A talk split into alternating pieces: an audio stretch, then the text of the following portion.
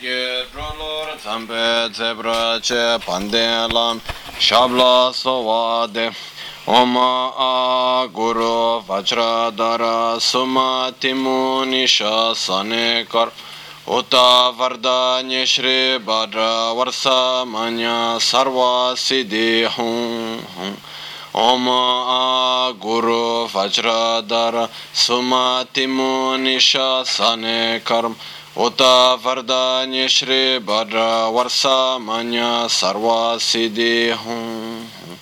Om a guru vajradara sumati munisha sane karm uta vardanya shri badra varsa manya sarva siddhi hum 白球九段だ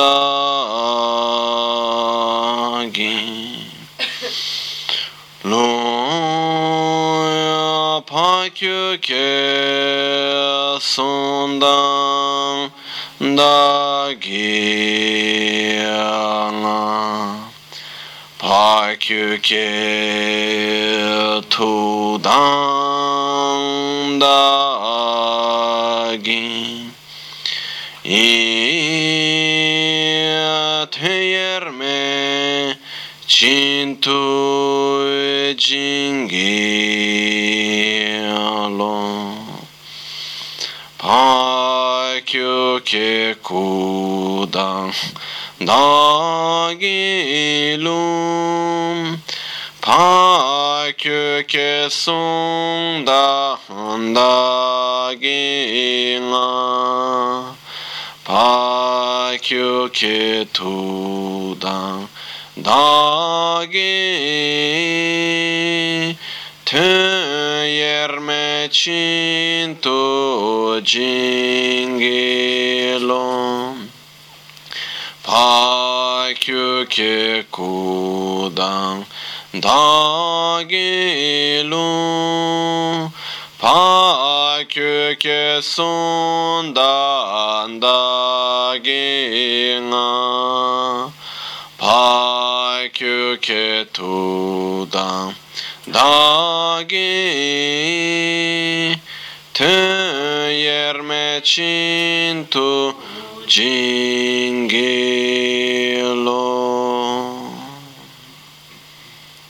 Uno può distribuire questa qua per tutti? In modo che facciamo insieme.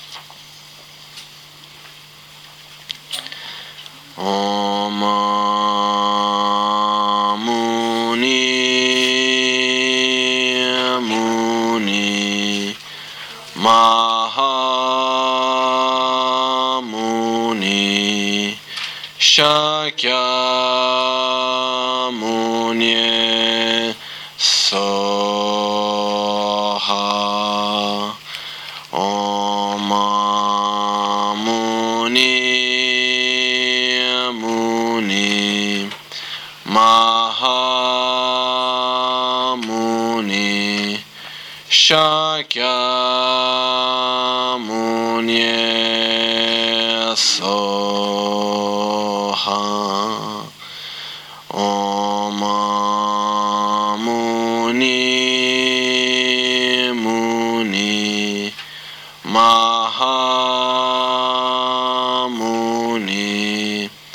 Shakya Muni Soha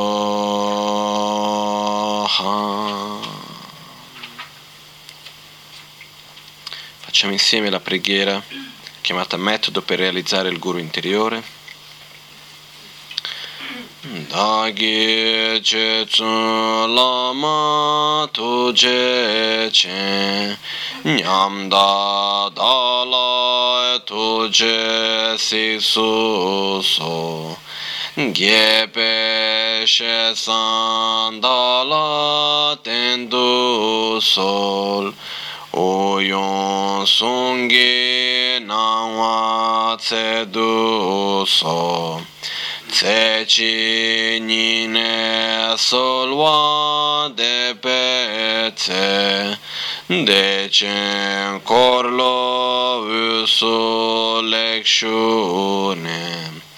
I lasam pe dödöma lupa, gemelungi drupar gingilom.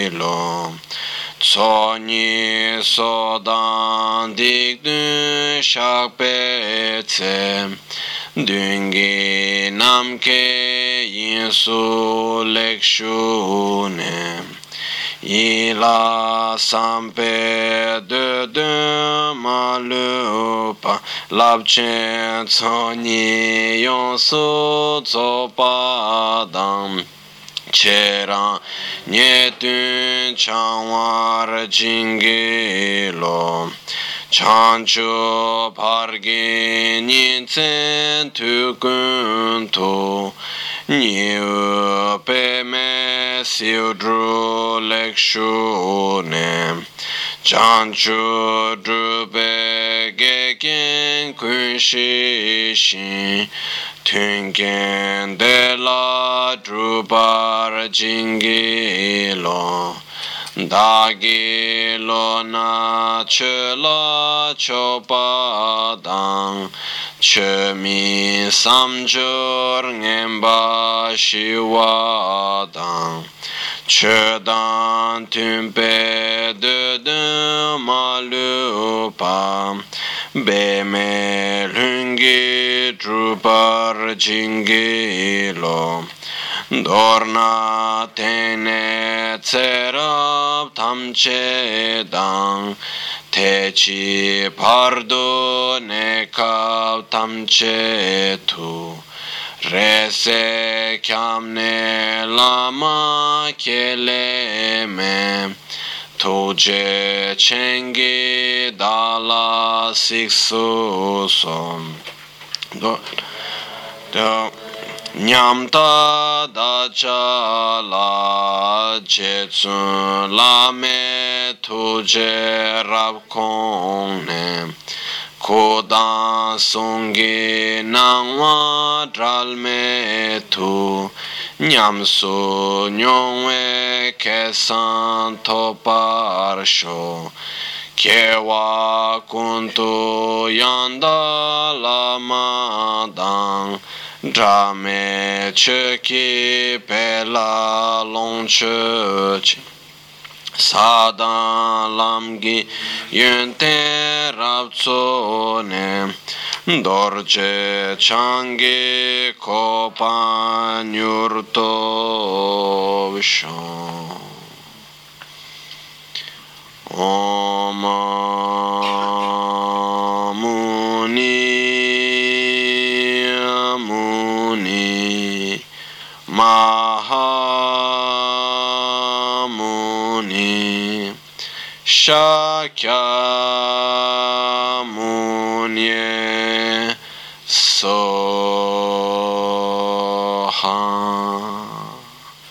sangye chedan tsage chanam la chanchu pardo dani kyapsu chi dagi jinso gibe chonam gi drola penchira sangye druparishu sāṅgē chēdāṅ tsōgē chōnāṁ lā chāñchū bhārdō dāni kyabs dāgē chīnsō gībē tsōnāṁ gī drōlā pēñchir sāṅgē drupārshō sangye chedan tsoge chonam la chancho bardo dani kyapsu chi dagi jinso gibe tsonam gi drola penchira sangye druparasho nel Buddha, nel Dharma e nel Sangha prendo rifugio fino all'illuminazione, con la pratica della generosità e delle altre perfezioni,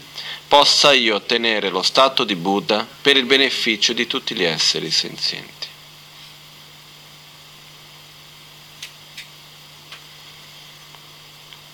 Buonasera.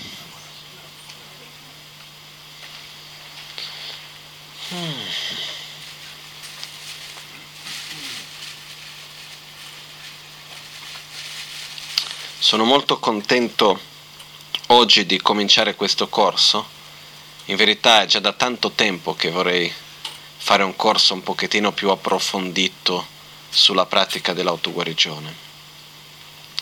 E perché quello che succede spesso è che finiamo certe volte per fare dei corsi più ridotti, magari nei quali facciamo un weekend, un giorno, due giorni, tre giorni, qualcosa del genere, però che non si riesce veramente ad approfondire un po' di più. E la mia esperienza è che anche certe cose richiedono un certo tempo, richiedono un certo spazio per poter maturare, per poter anche digerire l'informazione per noi stessi. No? E quello che stavo pensando quando ho cominciato a organizzare questo corso è stato che innanzitutto una delle cose che ci manca, prima di tutto, è, come si può dire in italiano, eh, situarci. Dove, mi, dove sono? Collocarsi. Ossia, autoguarigione tantrica in alzo. Ma che cos'è? Dove sono? Perché parliamo di qualcosa che fa completamente fuori dalla nostra cultura, dall'educazione che abbiamo ricevuto, dalle, dal, dalla conoscenza su tanti aspetti che abbiamo anche. Perciò innanzitutto dove siamo? Innanzitutto trovarsi bene nel contesto e all'interno di quello si può capire meglio la pratica. Perché cercare di spiegare la visualizzazione, il mudra, il mantra e tutto questo si può fare molto facilmente però quello che accade è che se noi non siamo all'interno del giusto contesto, perde tanto valore. Per questo è molto importante innanzitutto ritrovarci nel giusto contesto. Dove siamo? Che cos'è? Ok? Una delle cose che io oggi non voglio andare molto in giro, voglio andare direttamente al punto perché anche se sono otto lezioni di cose da dire ce ne sono abbastanza in tutti i grandi testi, se noi vediamo dentro il buddismo, una delle cose che mi ha sempre affascinato è la capacità di racchiudere in un titolo, in un nome, tantissimo significato. Io sono sempre stato abbastanza incapace a dare i titoli. Mi ricordo quando una delle cose che mi era più difficile quando andavo a scuola in Brasile, parliamo di ormai quando avevo 10 anni, 11 anni, 12 anni più o meno, era che si devono scrivere i temi, no? E la, io non facevo fatica a scrivere i temi, facevo scri- fatica a dare il titolo. Perché ho sempre voluto trovare un titolo che racchiudesse tutto quello che c'era scritto sotto dopo. E ovviamente non si riesce, no? Però quello che io mi sono trovato dopo è che le grandi pratiche, i grandi testi, eccetera, nel titolo riescono a racchiudere tutto quello che c'è sotto dopo. Per me questo è veramente grandioso e bellissimo, il fatto di riuscire all'interno del titolo, perciò se capisce bene il nome, capisce tutto ciò che quel nome rappresenta e porta con sé. Perciò che io ho voluto fare, sono tre lezioni che noi faremo solo per capire il nome. Il nome è fatto di tre parti, autoguarigione, tantrica, nalso e faremo una lezione per capire autoguarigione, una lezione per capire tantrica, una lezione per capire Nalso. E vedremo come volendo potremo anche passare altre cinque lezioni per questi tre nomi. Però questo ci aiuterà a capire il contesto, dove siamo, che cos'è questa pratica, di che cosa fa parte, dove vogliamo che questa pratica ci porti. Tutto questo è importante per noi, ok? Prima ancora di andare a vedere il contesto dell'autoguarigione, cominciare a vedere questo, è importante per noi oggi chiederci, farci una piccola domanda, che poi non abbiamo bisogno di darci la risposta oggi, ma che spero che entro la fine di questo corso possiamo darci la risposta, almeno a quello, però che ce la già poniamo in qualche modo, ed è il perché siamo qui perché vogliamo entrare in contatto con la pratica dell'autoguarigione? Perché vogliamo approfondire il suo significato? Perché? Sulla base di questa risposta andremo a vedere a quale livello vogliamo usare questa pratica. Una delle cose incredibili della pratica dell'autoguarigione è la capacità che ha di attuare a diversi livelli. E questo dipenderà di quello che vogliamo usare noi, dipende dall'intenzione che abbiamo.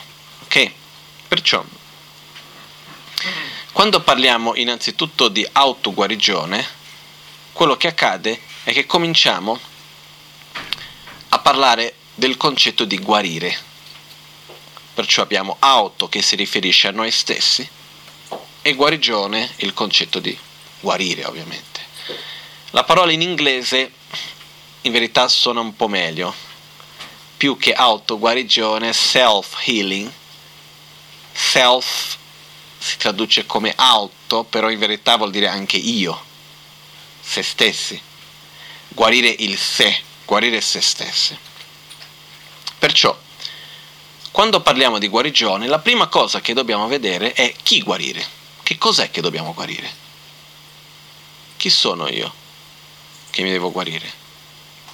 Perciò, perché noi possiamo guarire a diversi livelli, possiamo guarire diverse cose. Perciò, innanzitutto, quando noi parliamo di guarigione, dov'è che andiamo? Perché se no c'è un esempio che viene dato che è come imparare a lanciare molto bene la freccia, però senza guardare il bersaglio. Se io imparo tutti i metodi di guarigione e andiamo a vedere bene come si fanno i mudra e i mantra le visualizzazioni e queste di là e di qua, però Cosa guariamo? Boh, chi lo sa. Non funziona. Innanzitutto dobbiamo capire che cosa guarire. Sulla base di quello, poi dopo possiamo imparare metodi di guarigione che ci aiuteranno a guarire queste cose. Però questa è la prima cosa. Quando parliamo di che cosa guarire, abbiamo principalmente, possiamo dire che guariamo noi stessi, il sé per quello che la parola stessa autoguarigione ci porta anche a questo, a guarire il sé, guarire il io. Eh, anche se in italiano la parola autoguarigione, se non mi sbaglio, porta più l'idea di qualcosa che dobbiamo fare da noi e non che venga fatta da qualcun altro, no? che è anche giusto questo. All'interno della parola autoguarigione ci porta anche questo aspetto, che non è una guarigione che qualcun altro può fare per noi. Perché se si potesse, come dice Pancelo Sancio Ghialze nel testo della discussione tra la saggezza e l'ignoranza, che c'è un momento nel quale dice, ah, eh, aspetta, vediamo esattamente com'era il verso. Perché la saggezza dice all'ignoranza vattene via, è una discussione che c'era la saggezza, è un testo bellissimo, e c'è un punto nel quale la saggezza dice all'ignoranza no, vattene via, questo non è il tuo luogo, parlando in mezzo c'è la persona e da una parte c'è la saggezza e l'ignoranza, e la saggezza dice all'ignoranza vattene via, che stai a fare qui, questo non è il tuo luogo, non deve rimanere qui. E l'ignoranza a un certo da quello risponde, ma chi sei tu per mandarmi via? Ma se neanche con il potere di tutti i Buddha dei tre tempi, che se desiderano qualcosa è quello che io vada via. Se, se, loro, se neanche con il loro potere siano riusciti a mandarmi via, perché se riuscissero non hanno altro in mente che questo, chi sei tu per dirmi di andarmene via, no? Per dire che la ignoranza in questo caso è la visione erronea di noi stessi, è l'egoismo e tutto questo rappresenta. E quello che succede è che se tramite diciamo, i poteri dei Buddha, gli esseri sacri, potessero eliminare da noi la nostra ignoranza, il nostro egoismo, toglierci dalla sofferenza, l'avrebbero già fatto ma tanto tempo fa.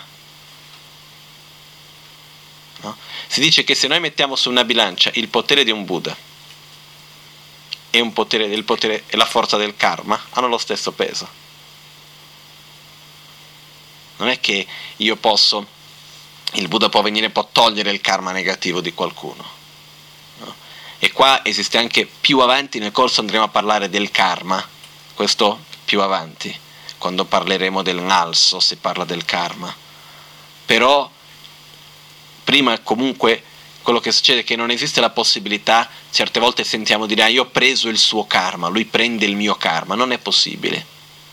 Il karma è di ognuno e non si tocca io ho il mio karma, tu c'hai il tuo, è così. non possiamo uno prendere il karma dell'altro. Poi quando dobbiamo parlare del karma parliamo di questo in più dettagli, eccetera. Però questo per dire che io posso, che esistono dei metodi di guarigione, come delle pratiche di guarigione, e ci sono tantissime valide. Però quello che si fanno nelle pratiche di guarigione è creare delle condizioni che aiutino alla guarigione della persona però la guarigione a livello più profondo deve essere da se stessi. Se io non creo le cause e se non faccio il mio sforzo, non riuscirò mai a guarire. Perciò che anche qua arriviamo alla autoguarigione. E questo è anche un punto del buddismo essenziale, che per me è tra le cose più belle, perché nel buddismo quando parliamo della presa di rifugio, che anche questo vedremo più avanti, però non è che si dice, oh Guru Buddha Dharma Sangha, prendo rifugio in voi, fate di me quello che volete. No, la presa di rifugio è prendo rifugio in Buddha Dharma Sangha, dimmi quello che devo fare e lo farò. È molto diverso una cosa dall'altra. Perciò si inizia dal fatto della, che noi essere, che noi siamo responsabili di noi stessi. In tibetano c'è un, da un sutra di Buddha che si dice Dani Dagi Gönyain Dani Dagi Jayain io sono il mio proprio protettore, io sono il mio proprio nemico. Sono io stesso che posso farmi del bene o del male. Sono io che scelgo quello che accadrà con me. È chiaro che all'interno di un'interazione che ho con tutti quelli che sono intorno a me. Però sono io stesso a scegliere. Quindi quando parliamo di autoguarigione partiamo da questo principio Partiamo da questo principio nel quale io sono responsabile del mio benessere, come sono responsabile della mia sofferenza e così via. Quindi questo è un punto. Eh, alc- tanti di voi avrete già partecipato a qualche cerimonia di guarigione con la Maganchen, per esempio il Cetrul o il Chaptrul o alcune di queste cerimonie, quelle che si mette il filo e l'acqua e di qua e di là, no? E quando avevamo chiesto alla Maganci di fare queste cerimonie qui, lui aveva detto: Sì, va bene, le faccio. Le ho già fatte tant- centinaia, migliaia di volte in India. Ha detto: Però quando sono venuto originalmente in Occidente non volevo più di tanto fare queste cerimonie. Perché? Non volevo creare una situazione di un, un aiuto assistenziale, come si dice?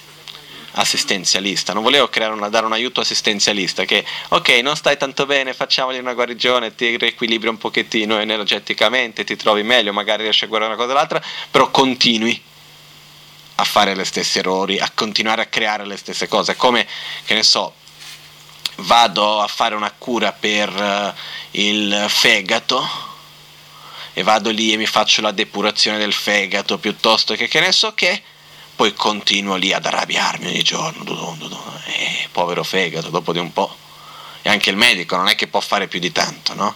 O come quello lì che c'ha male, alla, c'è tutta la spalla bloccata, tensa, va lì a farsi il massaggio. Ok, passa tutto. Poi continua a fare le stesse cose che gli portano alla tensione. È inutile, è molto meglio che io ti insegni cosa fare per non avere più la tensione. È stato qua che la Magancia ha detto, per questo che ho scelto di insegnare l'autoguarigione perché mentre in Tibet il buddismo era qualcosa che rimaneva principalmente per una sorta di un'elite, la vera pratica del buddismo era rimasta per una sorta di elite, nel senso i monaci. E anche lì non è che mica tutti avevano accesso agli insegnamenti più profondi, non per una volontà di mantenerli segreti, ma per il fatto che per avere accesso a certi insegnamenti serve una certa preparazione dalla parte della persona anche. E per la prima volta in Occidente il buddismo sta venendo verso la comunità laica. Per dire, di quello che noi andremo a parlare in questi giorni, parliamo oggi, non sono delle cose che di solito in Tibet un laico andava ad ascoltare. E oggi qua di monaci che c'è? No. Perciò questo per me è una cosa bellissima, perché i tempi sono cambiati. Oggi abbiamo una mente da un certo punto di vista più aperta, con più conoscenza perciò abbiamo una preparazione per poter capire certe cose. Anche sulla base di questo, è per questa ragione che in Occidente si sono dati e continuano a dare certi insegnamenti che prima venivano dati in Tibet unicamente a certi monaci, neanche a tutti. Perciò questo è qualcosa del quale veramente siamo molto fortunati. Poi, con questo ehm, anche è il fatto che noi non siamo qua per dire ok, seguiamo con gli occhi chiusi, la testa in giù, no? Ok, così mi è stato detto, così seguo. Nel buddismo non esistono i dogma, perciò non c'è nulla che non si possa capire il perché, il come. Però quello che è accaduto spesso è che certe volte delle cose che hanno una spiegazione, la persona non è pronta per capire la spiegazione. Perciò viene dato come se non ci fosse una spiegazione. E così è accaduto per tanto tempo in Tibet e anche in altri posti. Secondo me anche questo adesso abbiamo un approccio diverso, non c'è bisogno di questo perché abbiamo la preparazione per poter capire il perché delle cose, anche perché il buddismo non fa parte della nostra cultura, non credo che nessuno qui sia nato buddista. E non è né detto neanche che tutti noi qua siamo qua per diventare buddisti. Eh? Il buddismo è una filosofia di vita che ci può dare qualcosa per aiutare noi stessi a vivere meglio, in questa vita e in ciò che viene dopo. Perciò, quando parliamo di autoguarigione è questo fatto di essere responsabili noi stessi del nostro stato di benessere. Perciò che la Maganchen ha voluto insegnare l'autoguarigione. La Maganchen, la prima volta che è venuto in Occidente è stato nei inizio degli anni Ottanta e non voleva venire in Occidente in verità. Uh, è stato, la Maganchen ha lasciato il Tibet nel 63 andando verso, andato verso il sud dell'India dove ha finito i suoi studi, è stato il primo del monastero in India a laurearsi, a finire gli studi completamente e dopo ha fatto un po' di anni di ritiri. A quell'epoca in India era chiamato il lama dei poveri, perché quello che succedeva è che la comunità tibetana in esilio era molto povera e la gente comunque quando invita, tradizionalmente quando si invita un lama a casa per fare una cerimonia si deve fare un'offerta.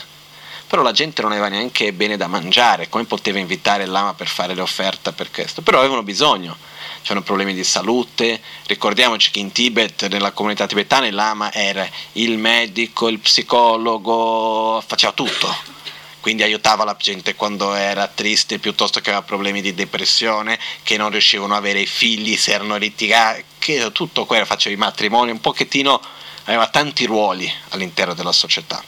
Perciò la gente aveva bisogno dell'ama, però non poteva fare le offerte, perciò si vergognavano di invitarlo.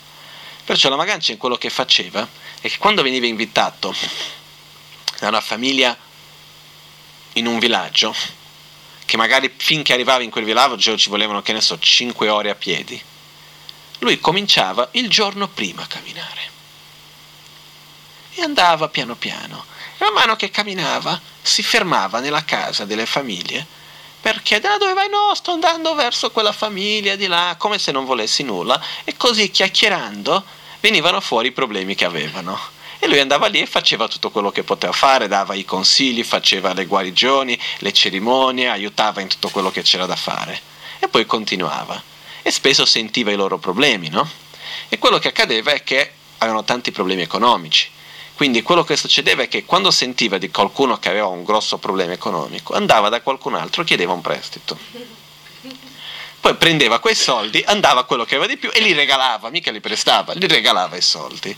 Alla fine era pieno di debiti di qua e di là e faceva un debito per coprire l'altro debito, perché mica nessuno lì era ricco che poteva tenere debito, no? per questo faceva questi giri.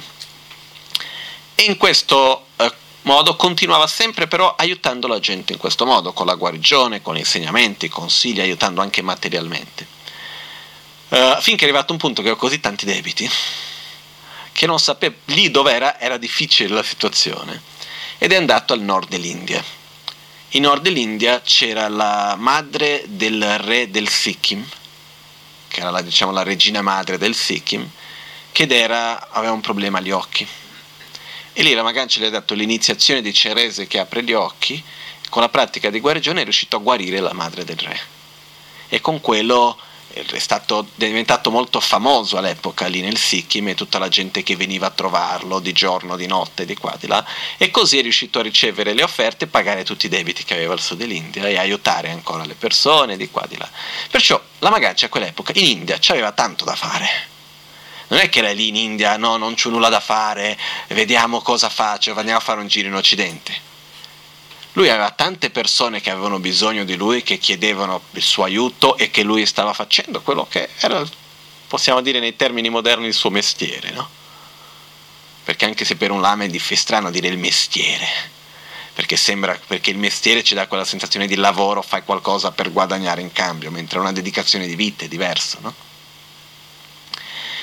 Però a quell'epoca era un giorno in Nepal, alla casa di una famiglia che l'ha sempre sostenuto da, già dalla vita precedente, e che avevano un amico di famiglia che si chiamava Iurgo, un greco, che è venuto lì e ha conosciuto la Magancia lì. Questo mi sa l'81, 80-81. E Iurgo ha chiesto alla Magancia di venire in Grecia. La Magancia molto direttamente ha risposto no non c'è ragione affinché io debba venire in Occidente. Avete già tanti bravissimi maestri che sono lì ad insegnare, non c'è perché io debba venire. E Jurgo ha detto, no, ti prego, vieni di qua, di là. E la Magancia alla fine ha detto, io vengo con una condizione. Ha detto, che cos'è? Che ci siano persone malate che io possa aiutare a guarire.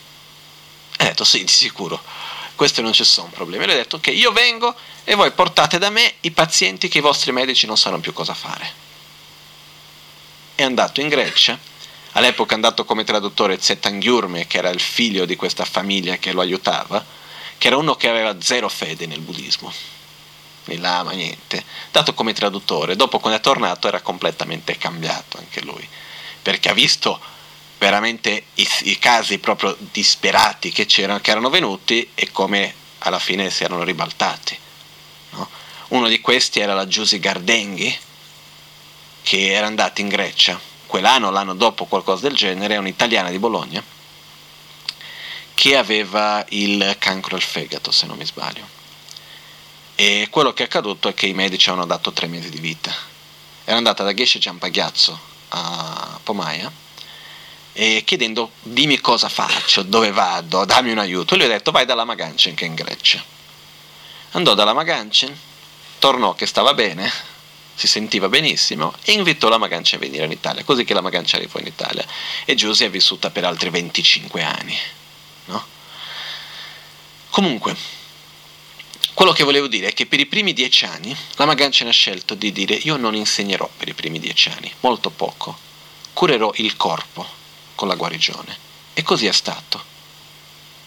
Per, per circa dieci anni dall'inizio dall'84 fino al 92, 90 all'82 fino al 92 più o meno quasi non ha insegnato. Poi dopo ha detto i prossimi dieci anni dedicherò alla parola. Ed è stato nel 92 quando ha cominciato a insegnare la pratica dell'autoguarigione che ha detto finora io vi ho fatto vedere come la guarigione funziona però facendo da parte mia aiutando gli altri. Adesso tocca a voi io vi do in mano il metodo che io uso per me, più prezioso che ho, ve lo do. In un modo accessibile per voi. Perché quello che accade è che nessuno di noi qua ha il tempo di fare tre ore di meditazione con recitazione al mattino e tre ore, tre ore alla sera. E figuriamoci, se dovessimo fare noi tutta quella recitazione, sono cinque ore. Nessuno c'è il tempo. Quello, quello che la Magancia ha fatto è prendere l'essenza, senza perdere l'essenza, cambiando la forma, dandoci in mano in un modo accessibile. E la pratica dell'autoguarigione è veramente qualcosa di incredibile come è stata fatta su questo punto. Ho voluto raccontare un po' questa storia, anche se non era in programma, proprio per farci capire un attimino anche da dove arriva la pratica dell'autoguarigione a noi, in che modo che ci è arrivata qui. Non è un'invenzione della Maganci, la pratica dell'autoguarigione. Questi sono insegnamenti che la Maganci ha ricevuto dai suoi maestri, che hanno ricevuto dai suoi maestri, fino ad arrivare a Buddha Shakyamuni, che però ha messo in un modo accessibile per noi. Uh, più o meno nel 95, 94-95, c'era qui al Kumpen un maestro chiamato Geshe Tender. Geshe Tender era stato in India uno dei più grandi conoscitori maestri che conoscevano gli insegnamenti del Tantra. E questo si è constatato dal fatto che hanno fatto un incontro, una sorta di un convegno per discutere gli aspetti più difficili, più, come si può dire, più difficili, più sottili, no? Uh, di due testi sul Tantra di Ramazon K. In questo grande incontro c'erano 20, circa 22 punti, qualcosa che quasi nessuno sapeva rispondere molto bene. Mentre Geshe Tender rispondeva su tutti i punti con molta chiarezza e, rimago, e tutti rim- sono rimasti molto colpiti da lui. Fino a quel punto era uno che nessuno conosceva. No? Geshe Tender era venuto qui, era uno molto diretto anche. E un giorno stava qua nella saletta a fianco, la Magancia stava venendo in gompa e era l'inizio della pratica dell'autoguarigione la Magancia inviò a lui la sadhana che lui stava studiando, vedendo. Ha visto fare un, qualche volta la pratica. È venuto un giorno mentre la Magancia impassava, l'ha preso dal petto, perché lui viene da questa regione del Tibet, sono molto diretti, molto di, un po' diversi del, dell'Assa, che sono più educati, così, no? L'ha preso dal petto, lo tirò e disse, oh, no, che è un modo in tibetano che dice, oh, cuscio che è modo quasi molto allo stesso livello, perché lui era, molto, era più anziano della Magancia anche, e diceva, oh Lama, vieni qui, no? L'ha presa dal petto e lo disse, ho capito quello che hai fatto, hai dato la radice del tuo cuore. Non preoccuparti, ci saranno diverse persone che non capiranno ciò che hai fatto e perciò ti criticheranno. Ma tu non rispondere, lascia a me che rispondo a da parte per te. No? E poi all'epoca lui ha dato anche degli insegnamenti qui al Kumpen, ci sono alcuni aspetti nella pratica che all'epoca lui aveva detto, per esempio quando cominciamo i battiti delle mani, l'ordine delle mani da fare, queste cose è stato Geshe Tendar all'epoca che ha spiegato il perché il come. Comunque verso la fine della pratica parleremo di questo. Questo per dire che veramente la pratica dell'autoguarigione è una pratica molto completa. Questo per venire da dove viene. Ok? Perciò andiamo a vedere autoguarigione. Dobbiamo noi stessi prendere la responsabilità del nostro stato di benessere, però guarire che cosa? Chi? Il corpo e la mente. Ok? Però il corpo e la mente parliamo a diversi livelli.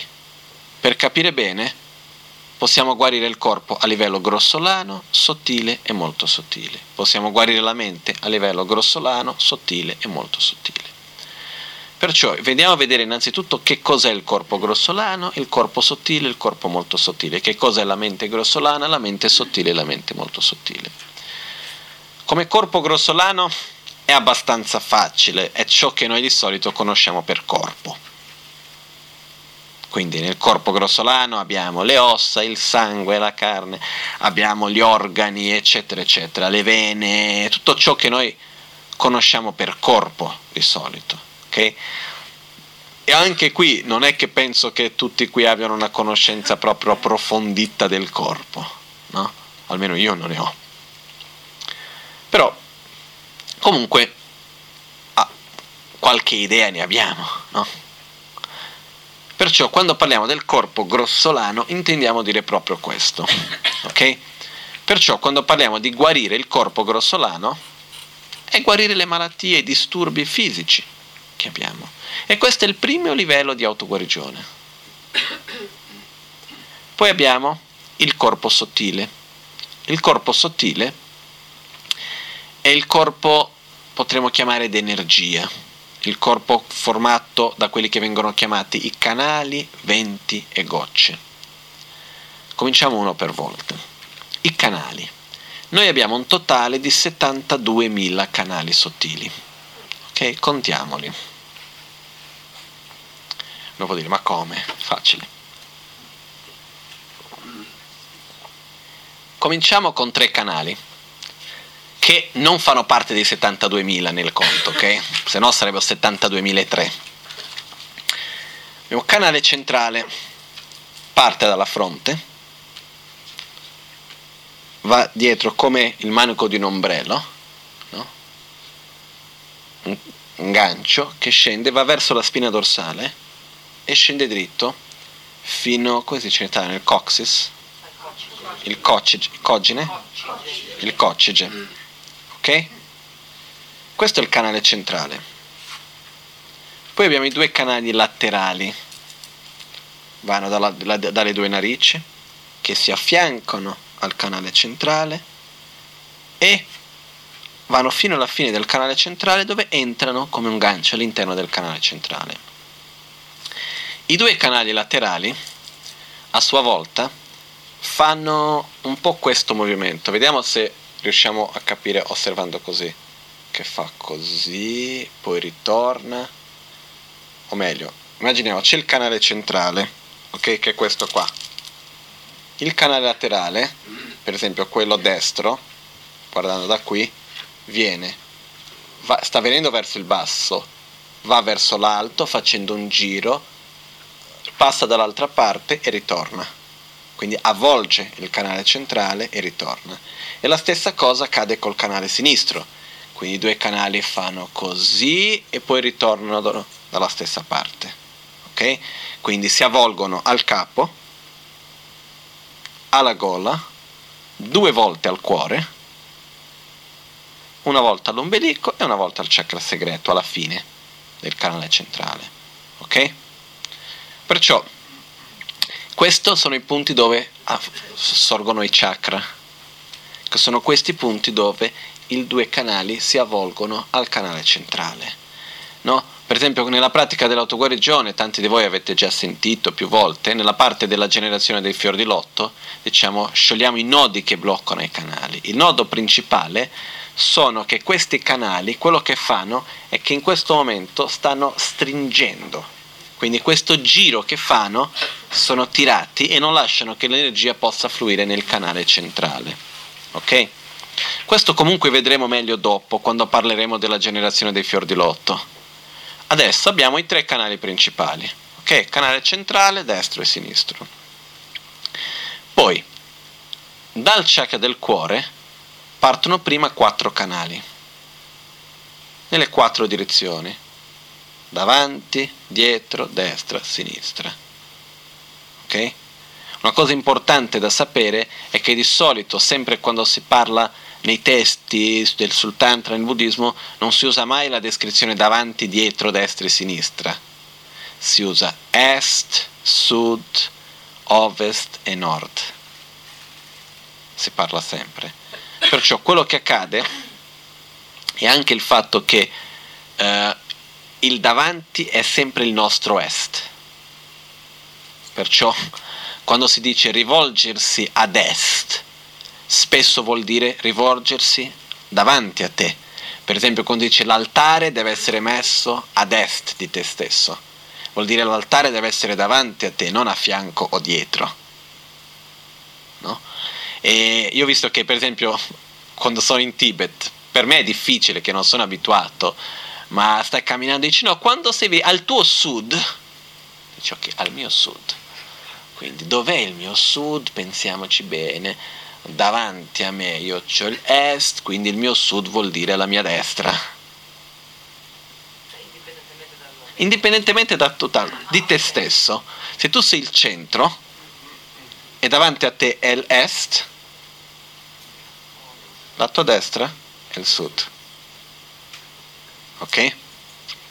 Perciò quello che accade è che questo è anche una parentesi che però è importante se noi abbiamo questa consapevolezza in altri punti poi dopo questo è, è utile in diverse pa- pratiche che ci sono. Perciò abbiamo i primi quattro canali che sono nelle quattro direzioni cardinali ok? poi e questo è anche il modo come si sviluppa il corpo sottile durante la, uh, la, la nascita.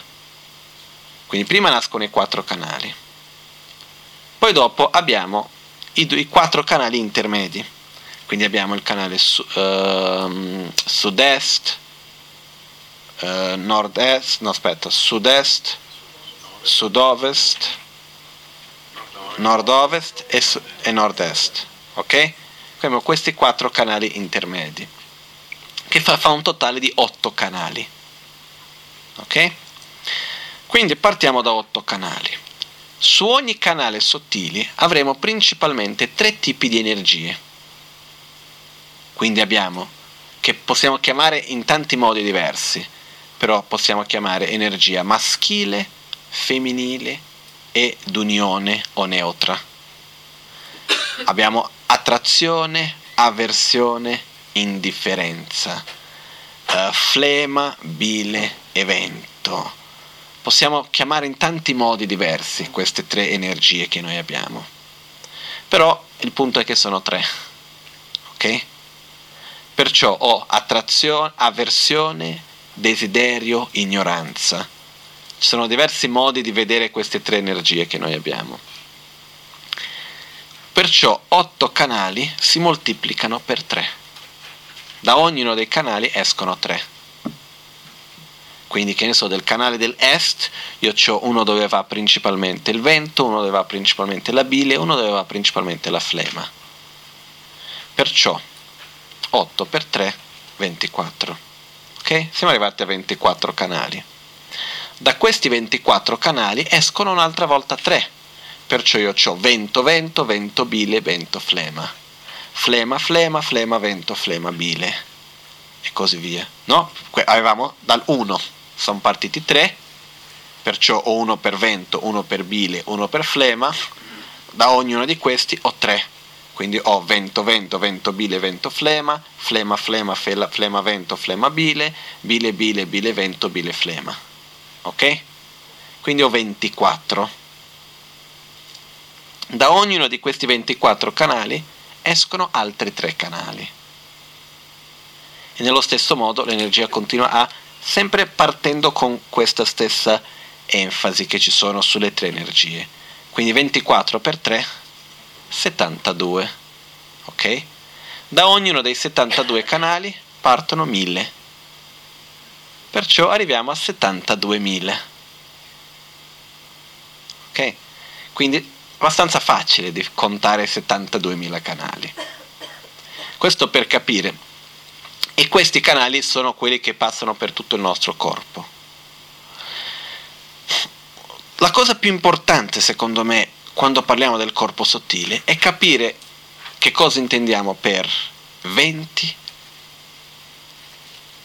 e gocce, ma più che altro capire la relazione che esiste tra il vento e la mente. Questa è la cosa più importante per me, perché vento e gocce sono molto simili. I venti sono le energie sottili che però sono più fluide, come il vento. Non è che il vento ha un soffio, però immaginiamo un'energia che flu- fluisce come il vento, quindi può andare da una parte del corpo all'altra molto velocemente.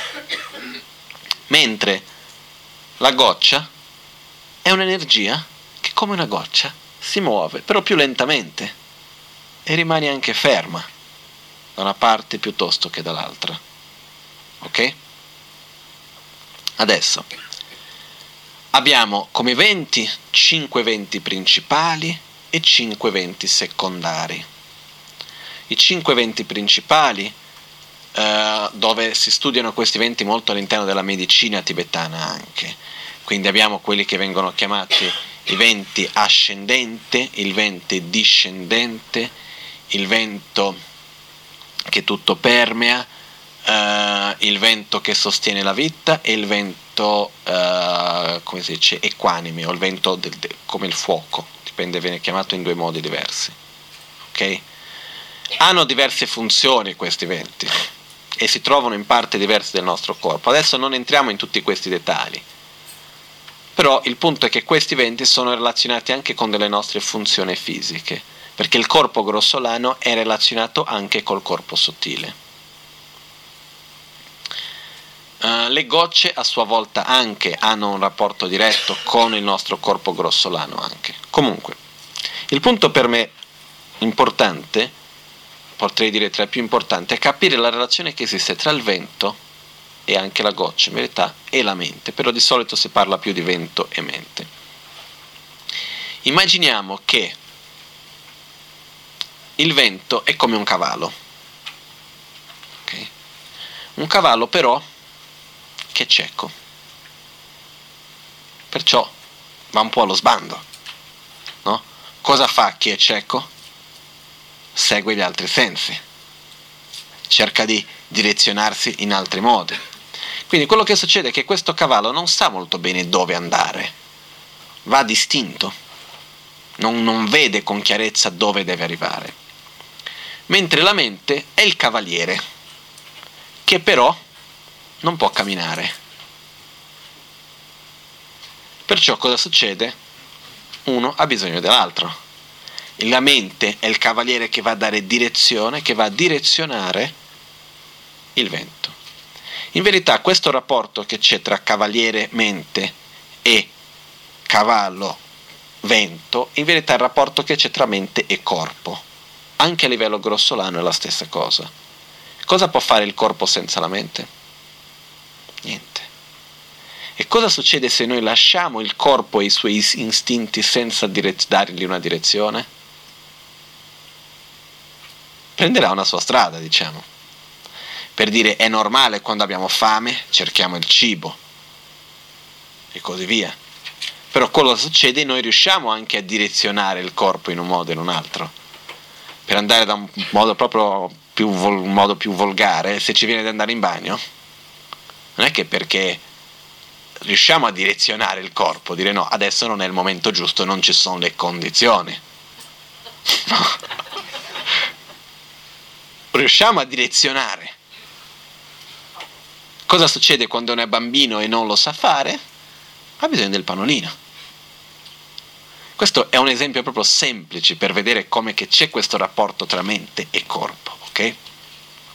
Quello che succede però è che noi di solito dal punto di vista più sottile adesso teniamo un po' allo sbando. No? Io da piccolo mi piaceva molto andare a cavallo e facevo le competizioni, tutto ormai sono quanti anni, sono 15 anni che non vado più a cavallo, che non faccio competizioni, niente. Però quello che succede è che quando si va a cavallo, la prima cosa che è molto importante è che quando sei sul cavallo devi essere sicuro di avere il controllo. È la prima cosa. Quindi sei lì, devi dire no, sono io il padrone, ho io il controllo. La prima cosa. Seconda cosa, devi conoscere bene il rapporto con il cavallo nel quale le redine non li puoi tenere né troppo tese, perché sennò il cavallo si ferma, e né troppo sciolte, perché sennò il cavallo va dove vuole. Perciò devi sapere quando tirare le redine, quando lasciarle più sciolte e come guidare. Però innanzitutto devi avere la consapevolezza nella quale dice io sono il padrone, comando io qui. La stessa cosa è nel rapporto mente-corpo. Il cavaliere non può andare da nessuna parte senza il cavallo, però è lui che decide dove il cavallo va. Perciò non può neanche voler fare delle cose che il cavallo non è capace di fare, se no si fa male poi dopo. Perciò la mente deve essere innanzitutto avere la consapevolezza, chi comanda qui sono io, prima cosa. Però conoscere il corpo per conoscere i limiti del corpo, come usare il corpo, perché se io non conosco bene il cavallo posso cercare di saltare qualcosa che non, so, che non è capace Perciò devo anche conoscere bene i limiti e le capacità, il potenziale di quel cavallo, che è il nostro corpo. Per questo l'importanza di conoscere il corpo. A livello grossolano, sì, ogni tanto ci ricordiamo, abbiamo le redini in mano, non, non è che sempre li teniamo così bene, però ce li abbiamo. A livello sottile ci dimentichiamo proprio che esistano delle redine. Di solito ci completamente lasciamo allo sbando e lasciamo andare dove, dove va. Perciò la pratica dell'autoguarigione intende anche questo di riprendere le redini in mano dal punto di vista sottile e direzionare le nostre energie. Però quello che accade è che quando la mente va in una direzione, il corpo segue. Parlando dal punto di vista più semplice, affinché io prenda quel bicchiere, la mente deve dire al corpo vai a prendere il bicchiere, se no io non faccio questo movimento. Per parlare, questo è un esempio che viene dato anche nei testi, che un po' con quello che ho fatto io prima.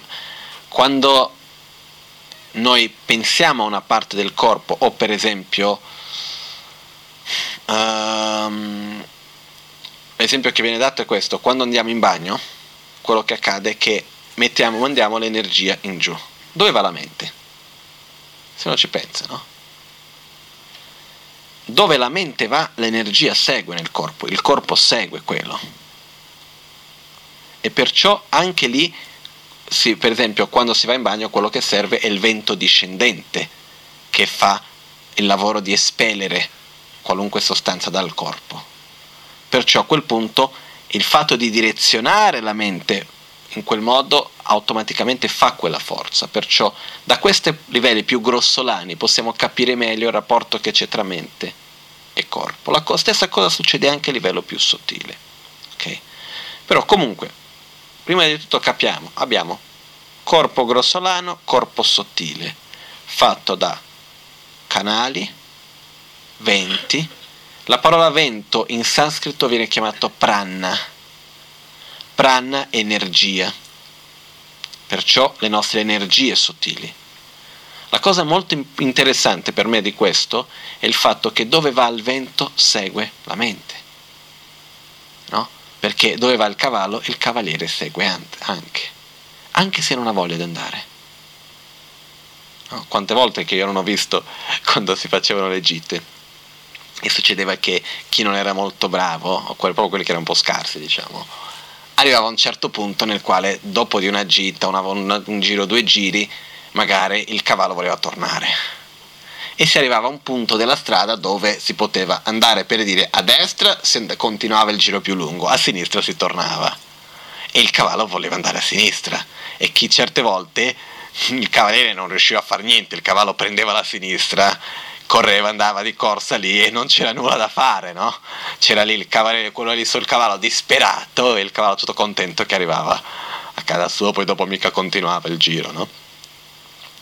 Perciò quello che succede è che quando il cavallo sceglie di prendere una direzione, se il cavaliere non riesce a trattenere, il cavaliere segue insieme. Quindi anche fisicamente, dal punto di vista anche più sottile, energetico, quando si prende una direzione, la mente segue insieme. Un'altra cosa, cosa succede se voglio seguire una strada, però la strada è bloccata? Non si riesce. Questo è quando abbiamo dei blocchi nei nostri canali sottili. Anche se vogliamo prendere una certa strada, non si riesce. Per questo che l'importanza di prendere cura del corpo e della mente. I canali è da dove passa il cavallo, da dove passano i venti, che devono essere puliti, eccetera, eccetera. Perciò, quando parliamo di guarigione, parliamo della guarigione del corpo grossolano, la guarigione del corpo sottile e anche la guarigione del corpo molto sottile che vedremo fra un attimino. Prima di vedere il molto sottile, andiamo a vedere insieme con il corpo va anche la mente. Non è possibile curare il corpo senza curare la mente, non è possibile curare la mente senza curare il corpo dal punto di vista, principalmente da un punto di vista nelle pratiche spirituali. Il corpo va sempre insieme con la mente e viceversa. Ok? Questo è una cosa che magari per qualcuno può non essere molto chiaro, però non c'è altra via d'uscita. E qualcuno può dire no, ma quando uno non ha più il corpo grossolano esiste sempre un corpo, anche dopo la morte abbiamo un corpo, non è più questo corpo grossolano, però c'è un corpo sottile o come minimo un corpo molto sottile c'è. Perciò, insieme col corpo grossolano va sempre la mente grossolana. Che cos'è la mente grossolana? Sono tutti i pensieri, i sentimenti, gli aspetti della mente che sono manifestati, dei quali siamo consapevoli, diciamo. Quindi se vogliamo proprio entrare nei dettagli, abbiamo quelli che vengono chiamati 51 fattori mentali. Ok? Però non entriamo in questi dettagli adesso. Uh, però, diciamo, quello che noi di solito conosciamo per mente, che noi chiamiamo, fa parte della nostra mente grossolana.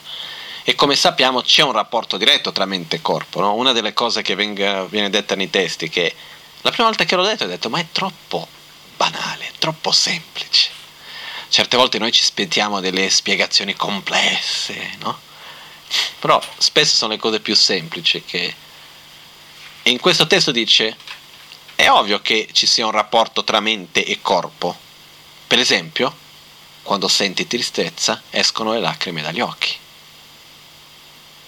Se il corpo non andasse insieme con la mente, perché dovrebbero uscire lacrime dagli occhi quando uno sente tristezza?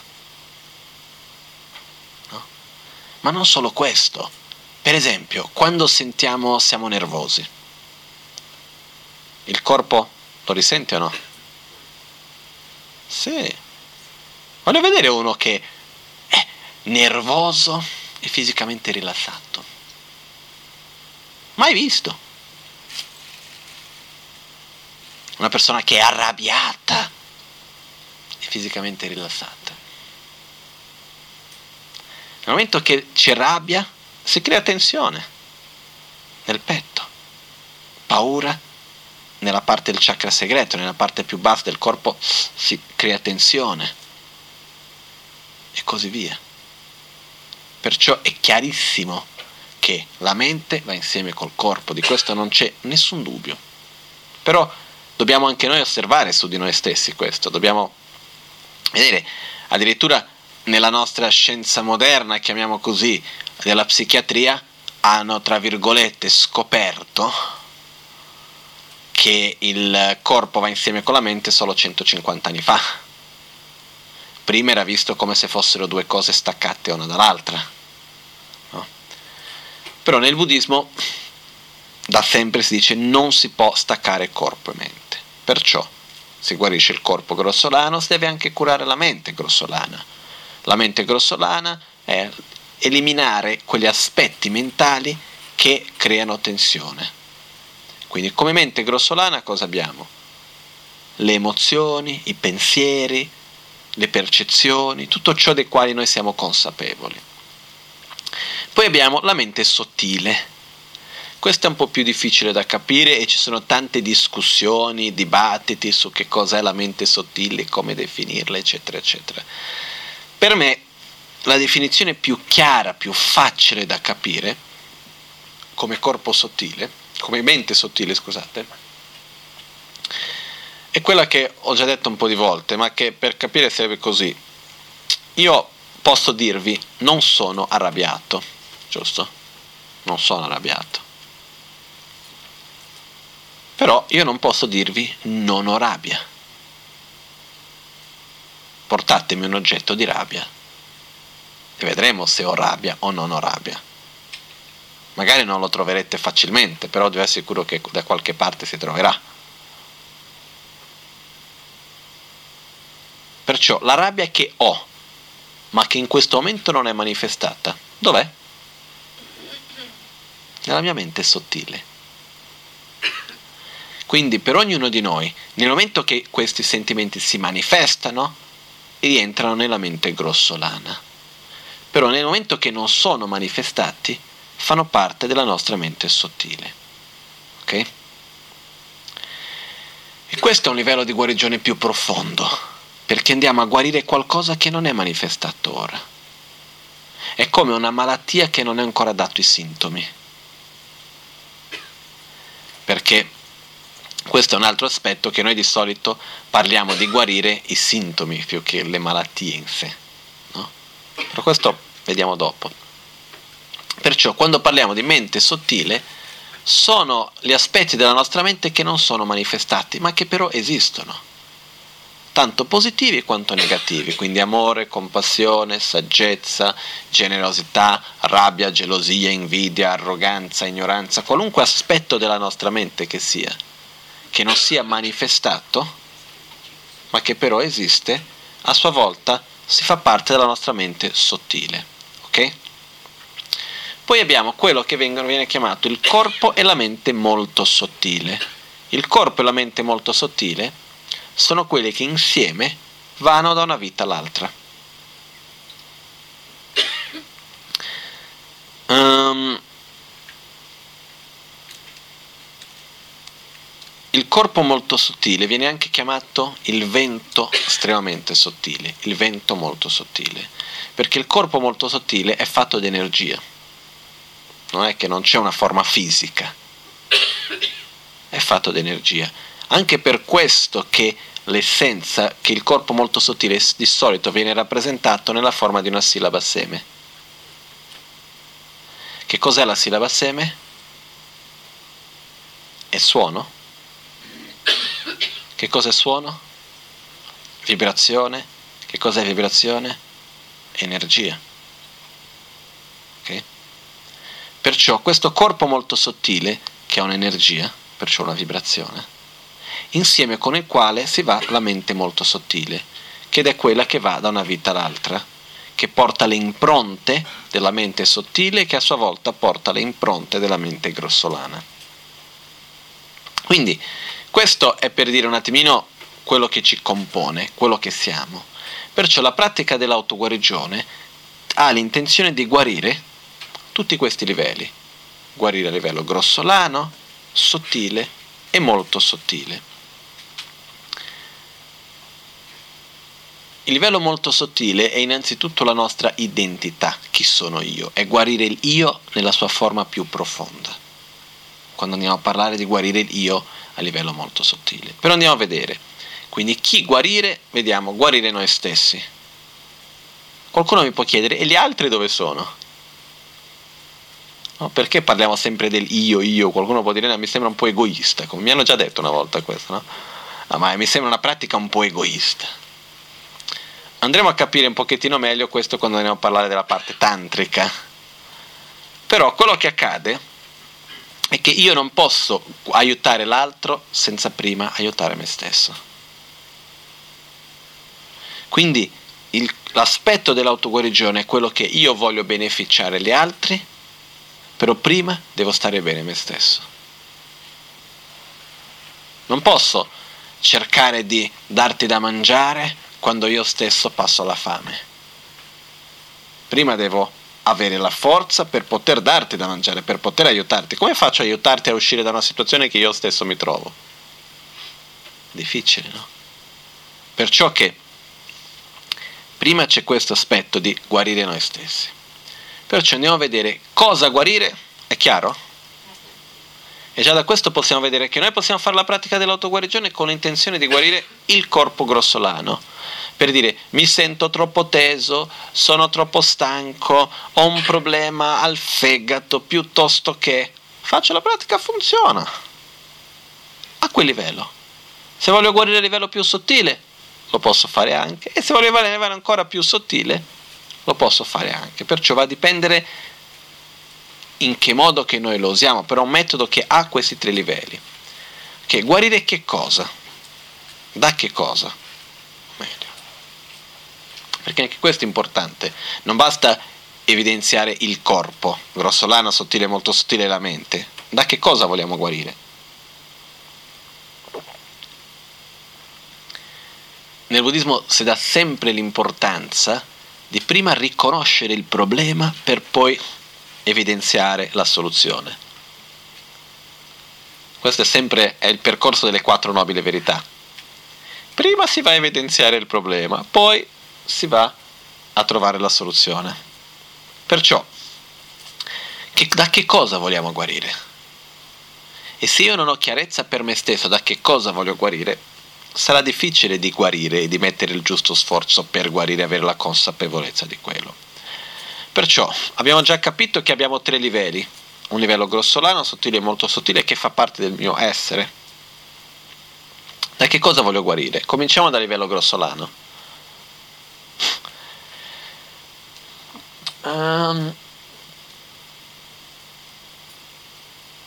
se noi ci fermiamo quando dico ci fermiamo, intendo dire smettiamo un attimino di pensare verso il futuro, il passato, siamo qui ora e osserviamo il nostro corpo, grossolano qui.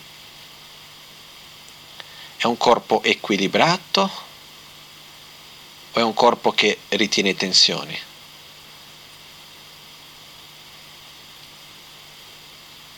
Osserviamo per ognuno di noi. È un corpo sano nel suo intero è un corpo che ha i suoi difettini da una parte e dall'altra. E anche per me, no? I miei difettini ci sono. Basta vedere quando c'è qualcuno che è bravo a fare un massaggio, un massaggiatore bravo, che a prendere dei quei punti. Ah, eh, ma come mai mi fa male lì? Eh, è tensione accumulata. Quindi fisicamente abbiamo questo. Perciò quando parliamo di guarire a livello grossolano, che cosa è che voglio raggiungere? Uno stato di equilibrio uno stato nel quale vado a togliere le tensioni che sono accumulate nel mio corpo, che poi dopo si sviluppano in malattia. Voglio guarire le malattie e dei diversi tipi che siano esse. No? Io credo che, come ho già detto tante volte, io non ho mai studiato medicina e non capisco niente di medicina, però credo comunque che le malattie vengono dalla tensione che abbiamo accumulata nelle diverse parti del corpo, per esempio al fegato piuttosto che ai reni, eccetera, eccetera. Poi ci possono essere malattie che vengono anche in qualche altro modo, però in un modo generale una gran parte delle malattie che noi accum- che generiamo vengono da queste tensioni accumulate nel tempo. Comunque, quando parliamo di guarire il corpo grossolano, vuol dire togliere non solo le malattie per dire ho il raffreddore, piuttosto che i problemi ai reni o quel, questo o quell'altro. Abbiamo diversi livelli di malattie anche del corpo che di solito noi non chiamiamo di malattie. No? Perché quello che facciamo di solito è noi riconosciamo i sintomi. Qua non stiamo parlando di guarire i sintomi, parliamo di guarire le malattie. Qual è la differenza? I sintomi che cosa sono? I dolori, i fastidi. Ma la malattia non è quello. Il dolore è qualcosa di sacro. Perché il dolore è il segnale che ci sta dicendo guarda che c'è qualcosa che non va. Se noi non avessimo dolori, saremmo fregati. Come ci sono delle persone che hanno una malattia che è non sentire il dolore. E questi ragazzini quando hanno 13 anni sono già tutti rotti in una sedia a rotella perché non hanno dolore, perciò distruggono il corpo in un modo assurdo. Mi ricordo una volta anche un'intervista che ho visto a dei genitori che parlavano di com'era educare un bambino che non sentiva dolore, che era difficilissimo. Come fai a capire il bambino di stare attento col coltello? Non fa male tagliarsi, però poi perde sangue, è un problema. No? Comunque, noi non parliamo qua di guarire il dolore, ma di guarire le malattie. Perciò parliamo di togliere gli squilibri che ci sono nel nostro corpo. Ok? E qua potremo andare nella medicina tibetana, si parla degli squilibri tra bile, flemme, vento e così via. Però principalmente parliamo degli squilibri fisici. Ognuno di noi ha una predisposizione fisica di un tipo piuttosto che di un altro e quello che sarebbe l'ideale sarebbe per noi anche avere uno stile di vita che fosse d'accordo con la nostra predisposizione fisica, cosa che di solito non accade più di tanto.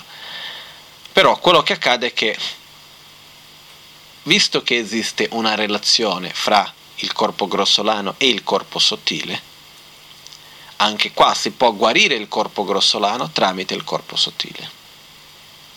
E non solo anche tramite il corpo grossolano direttamente. Perciò, nella pratica dell'autoguarigione, quando parliamo di guarigione del corpo grossolano, intendiamo dire togliere queste tensioni, questi squilibri per guarire queste malattie. Faccio un no, avvertimento, non scambiare le cure mediche per la pratica dell'autoguarigione.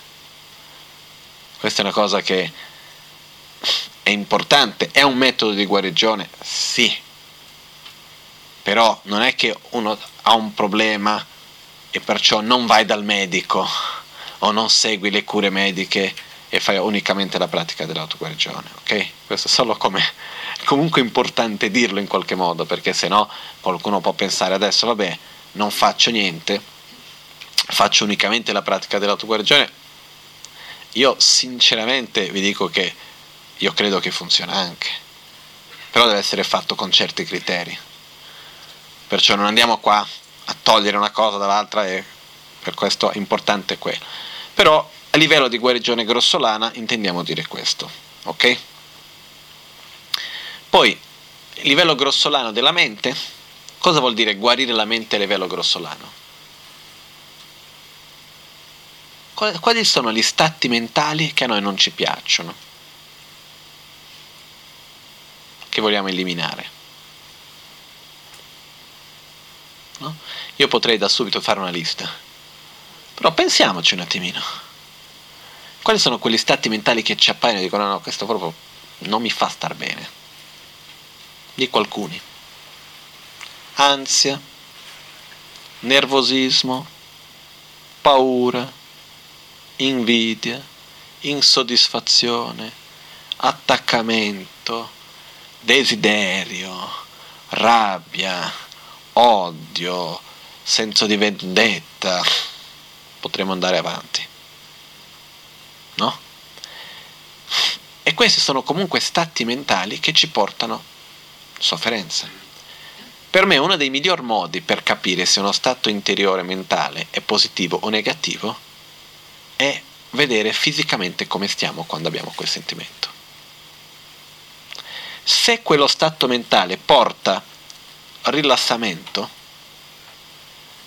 uno si sente rilassato fisicamente, è positivo. Se porta il contrario, se porta tensione, è negativo. Da questo uno può per, per, questo per me è un modo bellissimo, no? perché il corpo ha un potere molto grande anche, il linguaggio del corpo è molto forte, perciò senza dover entrare una cosa che può sembrare come un dogma che vada a dire questo è positivo, quello è negativo. Non ti devi arrabbiare, perché? Perché non ti devi arrabbiare, no. È positivo o negativa la rabbia? Il tuo corpo cosa ti dice? Ti fa sentire bene o ti fa sentire male? Ti fa sentire tensione o rilassamento? E da qua abbiamo la risposta. Non c'è bisogno di molto di più. Ok? Perciò la guarigione a livello grossolano è guarire proprio gli stati della mente che sono più eminenti, più, uh, come si può dire, uh, in gala, a gala, no? In superficie, proprio mente, lo stato della mente che è lì. Poi guarire la mente a livello più sottile sono gli stessi, però che non sono manifestati. E questa è è, è una consapevolezza per me bellissima, che è quella di dire andare a guarire uno stato che in questo momento non è manifestato. E questo ha un potere molto grande. Perché se no quello che accade è che cercheremo sempre di eliminare certi stati mentali quando appaiono. Ma io adesso sto rilassato, perché devo meditare sulla rabbia, mi scusi? Mica sono arrabbiato. Eccoci esattamente per quello. Perché la rabbia c'è. Esiste anche se non sei arrabbiato. Perciò andiamo a lavorare per eliminarla quando sei più debole, in modo per riuscire a lavorare un pochettino a livello più sottile, in modo che non torni più come altrimenti tornerà. Per questo, questo è guarire a livello sottile. Da che cosa? Da quelle attitudini interiori che portano sofferenza a noi e agli altri, che in essenza sono ignoranza, rabbia, gelosia, invidia, arroganza, avarizia, paura, eccetera, eccetera. Ok? Questo parte però da una radice, che potremmo dire nella nostra diagnosi finale è la nostra malattia, che si chiama egoismo. Perciò andiamo dal dottore e dice dottore ho questo dolore, ho quello e di qua e di là mi succede questo e quell'altro. Il dottore ci dice sì sì c'hai questa malattia. Noi andiamo da Buddha e diciamo oh Buddha sto male. Cosa c'hai? Soffro sono geloso, invidioso, c'è questa cosa e quell'altro, io soffro, non sono soddisfatto. E Buddha ci guarda e dice sei malato. Ma che cosa ho? Sei egoista. Come mai sono egoista? Perché sei ignorante. Ok? Questo per tutti noi, eh? Insieme ci faccio parte, eh? Come faccio a sapere se sono o no egoista? Semplice. Davanti a una scelta, cosa fare? Qual è il mio punto di riferimento su cosa è giusto e sbagliato? Il io e il mio o gli altri? davanti a un giudizio, qual è il mio punto di riferimento per il mio giudizio? Il io e il mio o gli altri? Il io e il mio. E da questo possiamo vedere che siamo egocentrati. In questo ten- senso intendiamo dire egoisti, in questo senso. Ok? Perché che essere egoista è una malattia? Perché che è l'egoismo che va a causare tutti questi sintomi che abbiamo appena parlato? L'egoismo porta a due tipi di, o meglio, partiamo in un altro modo. Noi ogni momento della vita ci relazioniamo con il mondo intorno a noi. Ok? Ogni qualvolta che entriamo in contatto con qualcosa, questo qualcosa può entrare in tre categorie. Quello che mi fa del bene, quello che mi fa del male e quello che non mi fa né del bene né del male. Giusto? Qual è la reazione che noi abbiamo a quello che mi fa del bene? Attrazione. La reazione che abbiamo a quello che mi fa del male? Avversione e la reazione che abbiamo a ciò che non mi fa né del bene né del male? Indifferenza. Ok? Qua potremo anche andare oltre a questa spiegazione e vedere che non è solo quello che fa del bene a me, ma c'è il io e il mio. Quindi a me e ai miei amici e così via. Però adesso rimaniamo su questo piano. Quello che accade che cos'è? io mi relaziono sempre con tutto tenendo come riferimento principale il io. Qualcuno può dire no, non è vero, per me i miei figli sono più importanti di me. Sì, i tuoi figli, non quelli dell'altro, no? Qualcuno può dire no, per me il mio guru è più importante della mia vita, di me stesso. Sì, il tuo guru, non quello dell'altro. Quindi è, sem- è sempre il mio, che non è altro che un'estensione del io, no? Perciò quello che accade è che vivendo in questo modo, quello che noi facciamo è che ogni volta che c'è qualcosa che entra in contatto con noi, noi andiamo a giudicarlo, a vedere è a favore di me, contro di me o indifferente. E sulla base di questo abbiamo una reazione di attrazione, avversione o indifferenza. L'attrazione poi si traduce in attaccamento, desiderio l'avversione, rabbia, invidia, odio. L'invidia è un po' l'insieme dei due. Poi abbiamo l'arroganza e tutti gli altri veleni mentali che non sono altro che un risultato di questa attitudine di attrazione e avversione. Ok? Perciò la radice di questo dove si trova? Nel centralizzare il io, nel vivere la vita dove io il io è la cosa più importante che sia stata mai esistita e che esisterà per tutta l'eternità. Dove l'universo gira intorno al io. Ok? Poi per vedere questo in più dettagli, tutto l'aspetto dell'egoismo, eccetera, si devono andare negli insegnamenti dello John, che si chiama l'addestramento mentale, e quello è dove si parla di questo in un modo molto più esteso. Adesso non andiamo qua a entrare in mille dettagli, se no rimaniamo solo su questo esiste la pratica del Tonglen, del dare e ricevere, che è una pratica bellissima per eliminare questo egoismo. Però adesso questo diciamo è il nostro stato di malattia più profondo, che a sua volta va a portare attrazione, avversione, gelosia, rabbia, invidia, arroganza, eccetera, eccetera, eccetera.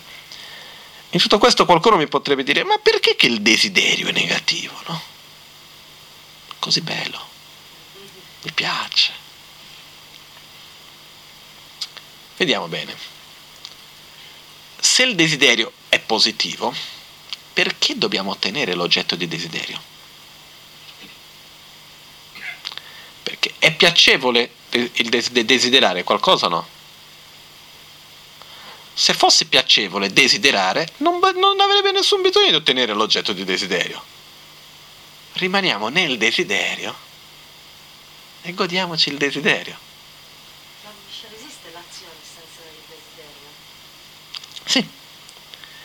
esiste una differenza tra desiderio come proiettare la nostra felicità su ciò che non la può sostenere, quindi il desiderio principalmente relazionato ai piaceri sensoriali, all'immagine, eccetera, e quello che viene chiamato come aspirazione, che è il direzionamento della mente, che nell'azione serve l'aspirazione, che è il direzionamento del risultato che voglio ottenere. Ok? Comunque, quando parliamo di guarigione, dell'autoguarigione, il livello più profondo dell'autoguarigione è quello di eliminare l'egoismo. E ancora il livello più profondo ancora di autoguarigione è quello di eliminare la visione erronea del sé, che è la causa dell'egoismo. E qua in verità stiamo parlando veramente delle cose più profonde che ci sono all'interno della filosofia buddista e degli insegnamenti di Buddha. Per capire questo ci vogliono anni e anni di studi, io parlo per me stesso, sono anni e anni di studi per capire veramente questo, bene. E da questo possiamo vedere anche la profondità della propria pratica dell'autoguarigione. E vedremo dopo, man mano che andiamo avanti col corso, vedremo come che la pratica dell'autoguarigione va effettivamente a lavorare ad eliminare l'egoismo e ad eliminare la visione erronea del sé. Questo fa parte della propria pratica, per questo che dobbiamo vedere il contesto. Quindi da questo è stato chiaro cosa guarire e da che cosa guarire. Perché non è che dobbiamo eliminare il corpo e la mente, no, dobbiamo eliminare la malattia dal corpo e dalla mente. E non è come il, il eh, la guarigione è diversa dall'operazione, della chirurgia. Perché nella chirurgia si va, si prende un pezzo, si butta fuori. No, qua no, andiamo a guarire. Quindi togliere la tensione, togliere ciò che fa essere malato, però non è che butti fuori quell'organo, non è che butti fuori quella parte di te. Perciò nel, perciò, nel per, percorso di guarigione, quello che facciamo è sostituire nostra, l'uso, l'utilità che diamo alla nostra mente, diciamo uno spazio che diamo alla rabbia con qualcos'altro. Che cos'è? Con la compassione, con l'amore. Andiamo a sostituire l'avarizia con la generosità, l'instabilità con la stabilità interiore e così via. Quindi questo fa parte di questo percorso di guarigione. Perciò abbiamo corpo grossolano, corpo sottile, mente grossolana, mente sottile, corpo e mente molto sottile. La guarigione del corpo e della mente molto sottile sta proprio nel generare un'identità positiva di noi stessi, un'identità diversa di noi stessi. Questo andiamo a vedere più nei dettagli più avanti, ok? Non entriamo nei dettagli su questo ora. Adesso, come facciamo per guarire? Perché qualcuno mi può dire, ok, bene, ho capito, voglio guarire da queste cose, ma come si fa? Quali sono i metodi che mi vengono dati in questo percorso di guarigione? Come se vado dal medico, dico, ok, bene, ma adesso cosa mi dai per guarire da questo? Nella pratica dell'autoguarigione noi usiamo quelli che vengono chiamati i mantra, i mudra, la concentrazione, la visualizzazione, la respirazione, la consapevolezza e le benedizioni. Magari le benedizioni per primo, volendo anche, però non, l'ordine non cambia di queste cose. Vediamo uno per volta. Cominciamo dalla visualizzazione o meglio, cominciamo dalla consapevolezza, dai. La consapevolezza innanzitutto è il modo di cominciare a direzionare la nostra mente. Okay? Quello che accade è che la pratica dell'autoguarigione è una pratica di meditazione. Che cos'è meditare?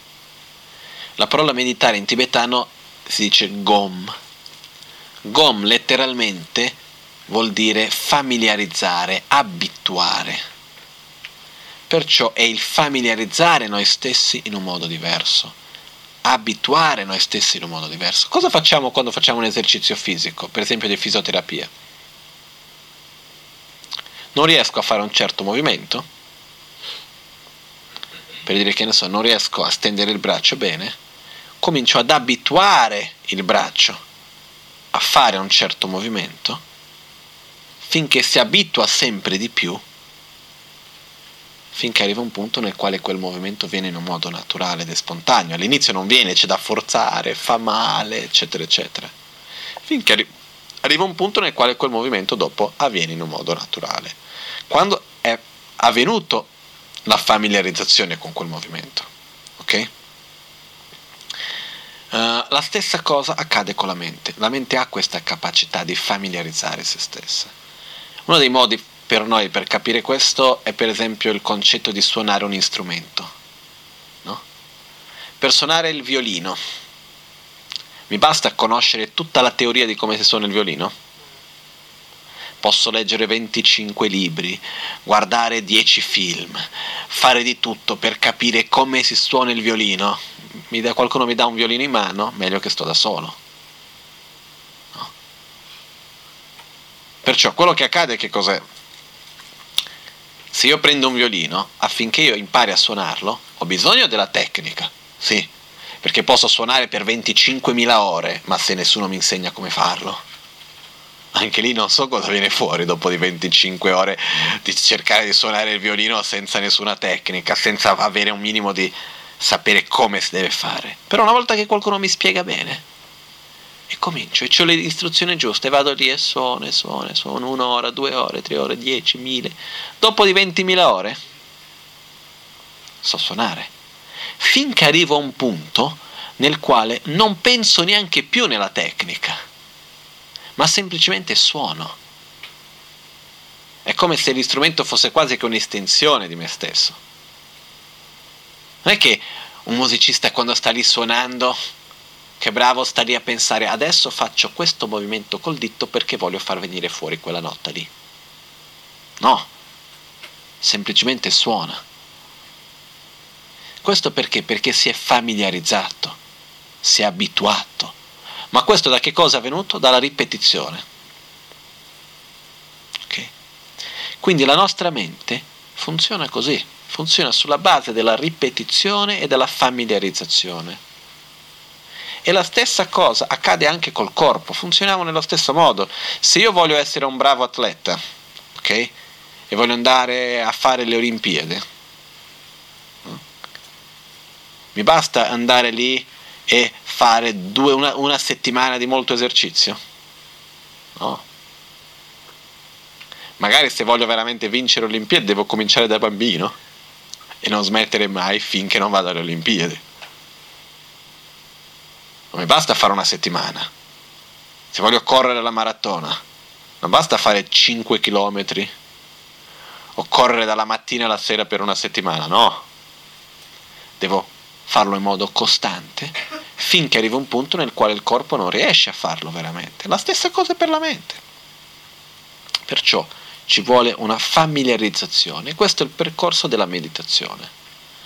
Perciò la prima cosa in questo percorso è la consapevolezza e dire ok, questo è quello che devo fare, questo è quello che sono.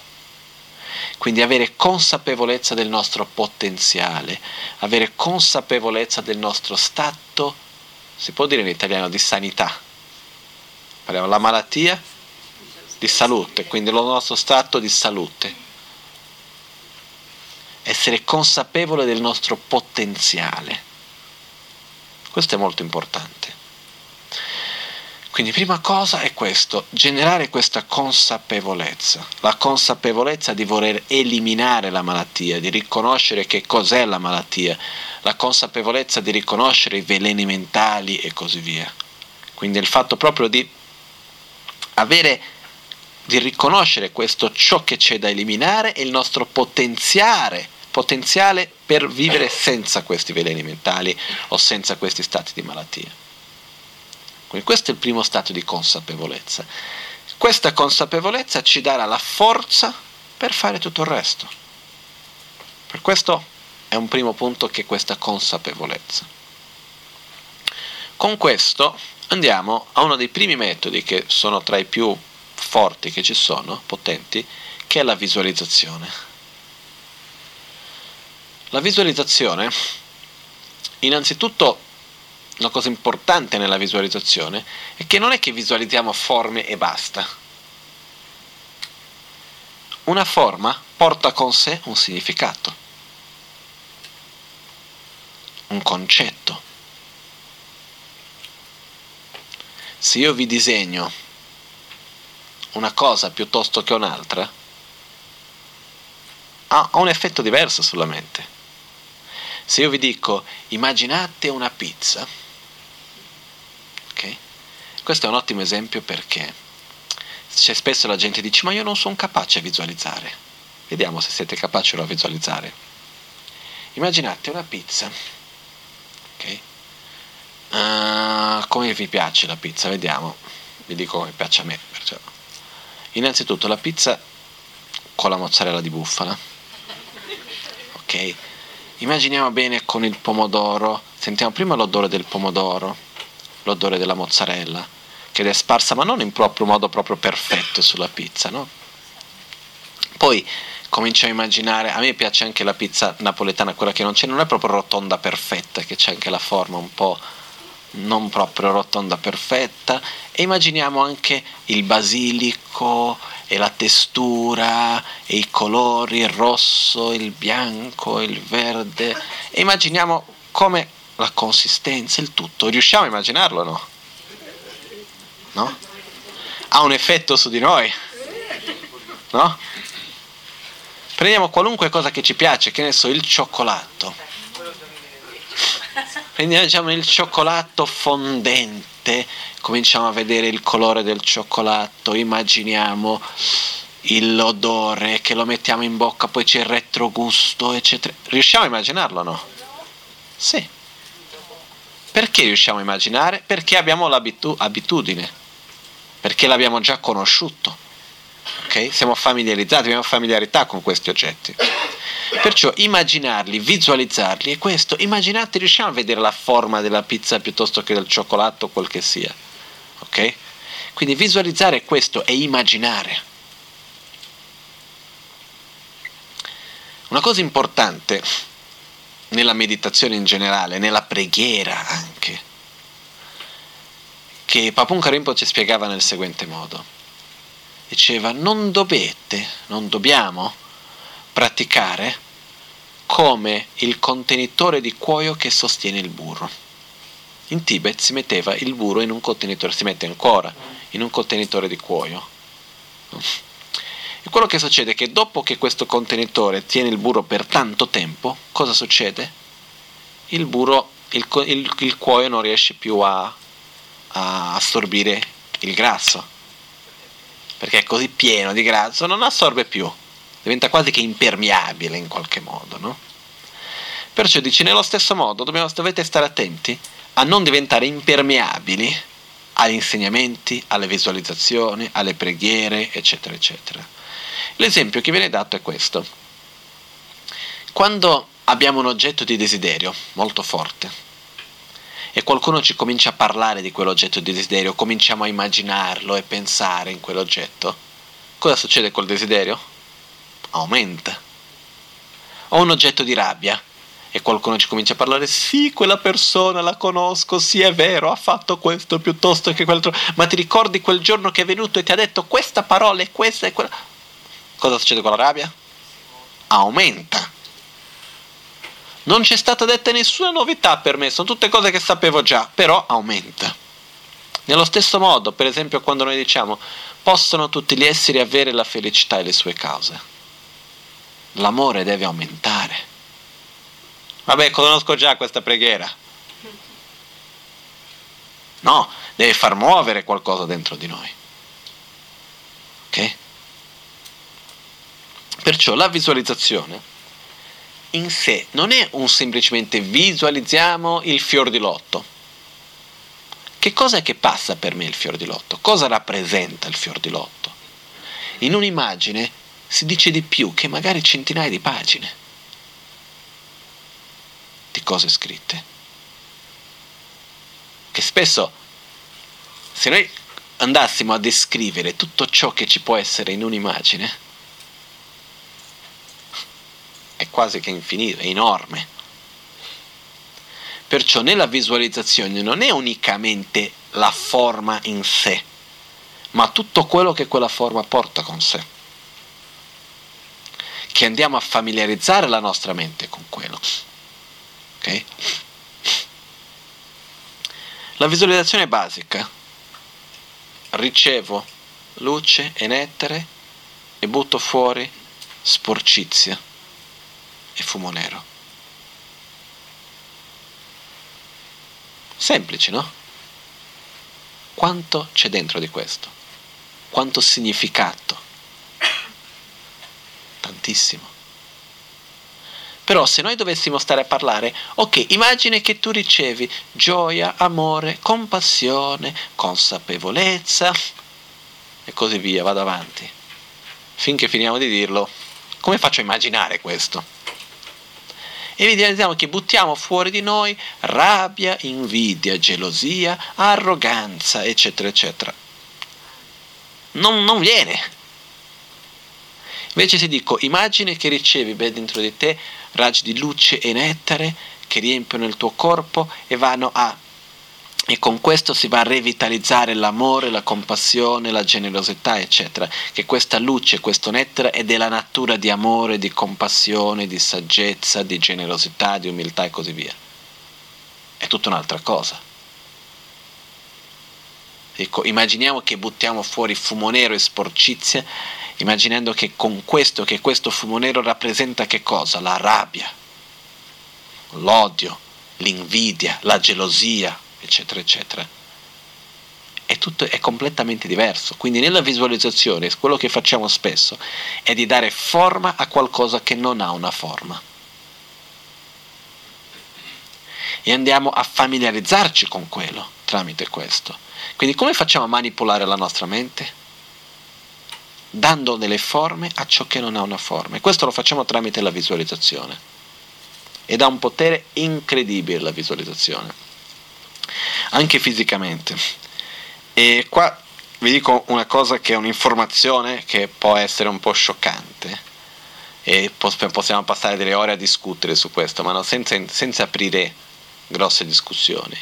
L'informazione che ho ricevuto di un amico che magari tanti di voi lo conoscete, si chiama Rohir, è un psichiatra, molto interessato nell'ambito scientifico, eccetera lui mi disse che quest'anno scorso è venuto fuori una ricerca che è abbastanza uh, spaventosa in un certo modo e ha fatto scombussolare abbastanza il mondo dei psichiatri. È stato il fatto che, adesso la faccio corta, eh, in poche parole hanno rivisto tutte le prove delle medicine psichiatriche, dei psicofarmaci che sono stati fatti e sono arrivati alla conclusione, due scienziati separatamente, che la differenza che esiste fra il psicofarmaco e il, ehm, il, il, il placebo dello stesso è più o meno zero. Ossia, non esiste, questi medicinali non sono scientificamente provati che funzionino. E da questo è venuto fuori anche un altro studio che è stato fatto nel quale sono andati a vedere, per esempio, eh, hanno fatto una categoria dei psichiatri bravi e quelli non bravi, sulla base di quanti pazienti hanno visto, il beneficio che sono stati riusciti a guarire, eccetera, eccetera. Hanno preso un gruppo di psichiatri chiamati quelli bravi e quelli non bravi. Hanno continuato a dare medicine vere a quelli bravi e placebo a quelli, a quelli scusate, medicine vere a quelli non bravi e placebo a quelli bravi. Quelli bravi hanno continuato ad avere gli stessi risultati e quelli non bravi anche gli stessi risultati, ossia non, di non avere veri risultati. Tutto questo riporta sempre di più al potere della mente, il potere che la mente ha su di noi. E per capire questo ancora meglio si deve andare a parlare della corretta visione della realtà che vedremo più avanti nel corso. Però il punto che è, che io voglio riportare qui, è il potere, la visualizzazione rientra anche in questo, che il direzionare la mia mente in un modo porta la mia realtà in quella direzione. questo è qualcosa che dobbiamo sperimentare. Noi siamo magari cresciuti, viviamo in una, comunque in un modo che noi chiamiamo una visione eternalista, che è nella quale noi crediamo innanzitutto nel potere della materia esterna e non diamo il giusto valore alla mente, all'osservatore, che in verità è quello che ha molto più potere di qualunque altra cosa. Per questo, nella pratica dell'autoguarigione usiamo il potere della visualizzazione. Ci sono tante visualizzazioni che man mano vedremo quali sono e come si devono fare. Però hanno veramente è uno dei miglior modi per direzionare la mente. Hanno un potere di direzionamento della mente incredibile e direzionando la mente si direziona il corpo. Perciò questo è uno dei mezzi più abili che abbiamo. Poi abbiamo il potere della concentrazione, che va insieme. Il potere della concentrazione avviene dal fatto che uh, cerchiamo di vedere un esempio facile da capire. Se io prendo tutta la luce che è dispersa in questa stanza e la vado a concentrare in un millimetro. Ha un potere molto più grande. No? Nello stesso modo, se noi prendiamo la nostra propria mente, tutti i pensieri che abbiamo, e andiamo un po' di qua e un po' di là, e siamo qui seduti, però fra un po' la mente pensa un pochettino al chakra, poi dopo va a pensare un po' a cena, poi dopo va un po' al lavoro, poi dopo va, non lo so, al grande fratello, piuttosto che di qua e di là magari va a Sanremo, le Olimpiadi, va da una parte all'altra, però quello che succede è che effettivamente il tempo che noi riusciamo a direzionare a quello non è così tanto. Se noi riusciamo a prendere la nostra mente, la nostra energia e concentrarla, ha un potere enorme, ma veramente molto grande. Per questo nella pratica della meditazione la concentrazione è importante e piano piano si impara a sviluppare concentrazione, non è una cosa che o, o ce l'hai o niente, ciao. Si impara a sviluppare, a generare la corretta concentrazione. Però questo anche è un modo di prendere proprio, la nostra propria mente e concentrarla sulla direzione che vogliamo. Poi abbiamo il potere dei gesti, dei mudra. Questo è uno, è uno degli aspetti che è un po' difficile magari per noi da capire. Perché che se faccio così piuttosto che così, che, che differenza fa? Ok? Innanzitutto, ok, qualcuno di voi ha mai sentito parlare di un metodo chiamato IMDR? EMDR, che è un metodo per, eh, per dire di guarigione in relazione con... In verità è un metodo che serve per togliere i blocchi che abbiamo nel cervello, facendo uno stimolo al lato destro e sinistro, o tramite la visione, o tramite il tocco, e con il, e con il semplice stimolo fisico del lato destro e sinistro del corpo, portiamo a sua volta e non solo quello, ci vuole anche il fatto di andare a vedere un problema originale da dove viene emozionalmente e con questo si va a togliere dei blocchi più profondi che ci sono. Okay? Poi adesso ho semplificato una cosa che può essere spiegata in un modo molto più, come si può dire, dettagliato e molto più profondo. Magari ho spiegato anche in un modo sbagliato. Comunque, quello che avviene è che il corpo dà un messaggio alla mente qualunque movimento facciamo, sempre. Uno dei mudra più importanti che facciamo nella pratica dell'autoguarigione, uno dei gesti più importanti che facciamo è questo. Unire le due mani. Okay? Facciamo questo tante volte nella pratica. Che cos'è questo? Abbiamo mano destra, energia maschile, mano sinistra, energia femminile, metodo e saggezza unione, equilibrio. Portare equilibrio, centrare. è non solo un messaggio che stiamo dando a noi stessi quando facciamo questo, ma non un messaggio dal punto di vista intellettuale, molto più subliminare, molto più sottile, che stiamo dando per generare equilibrio. Questo, questo semplice gesto porta equilibrio.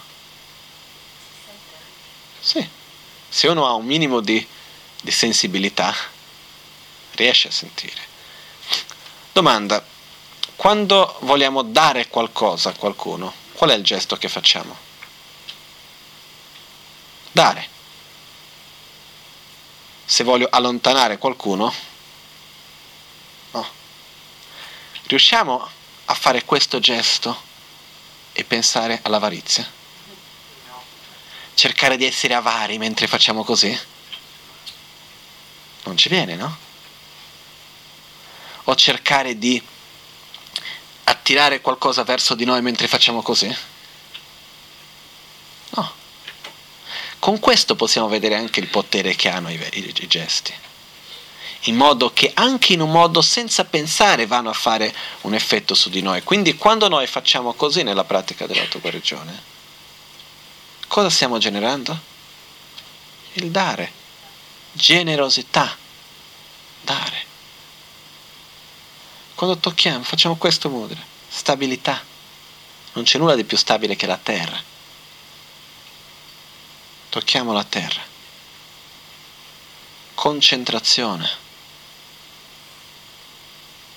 Saggezza.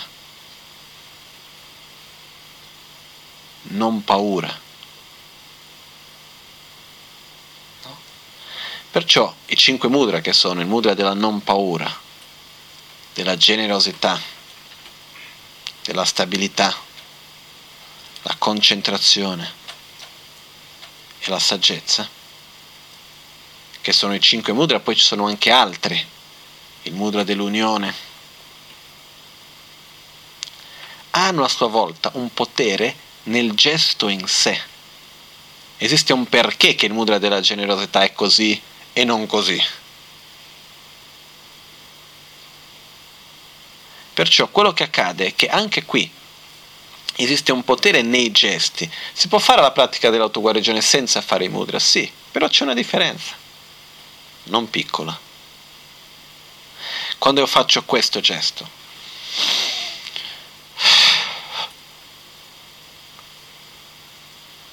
riesco a pensare, ricevo le benedizioni di luce netre mentre faccio così?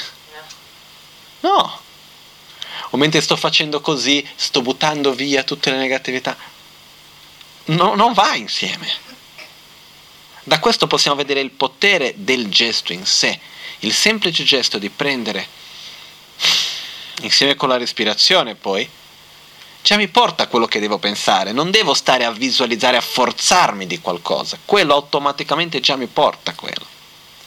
La cosa che mi fa ridere è che certe volte noi magari siamo cresciuti, non lo so per quale ragione, viviamo in questa cosa un po' di una certa serietà, nella quale certe volte, io ho già visto questo, per, per certe persone si sentono un po' ridicoli in fare certi movimenti.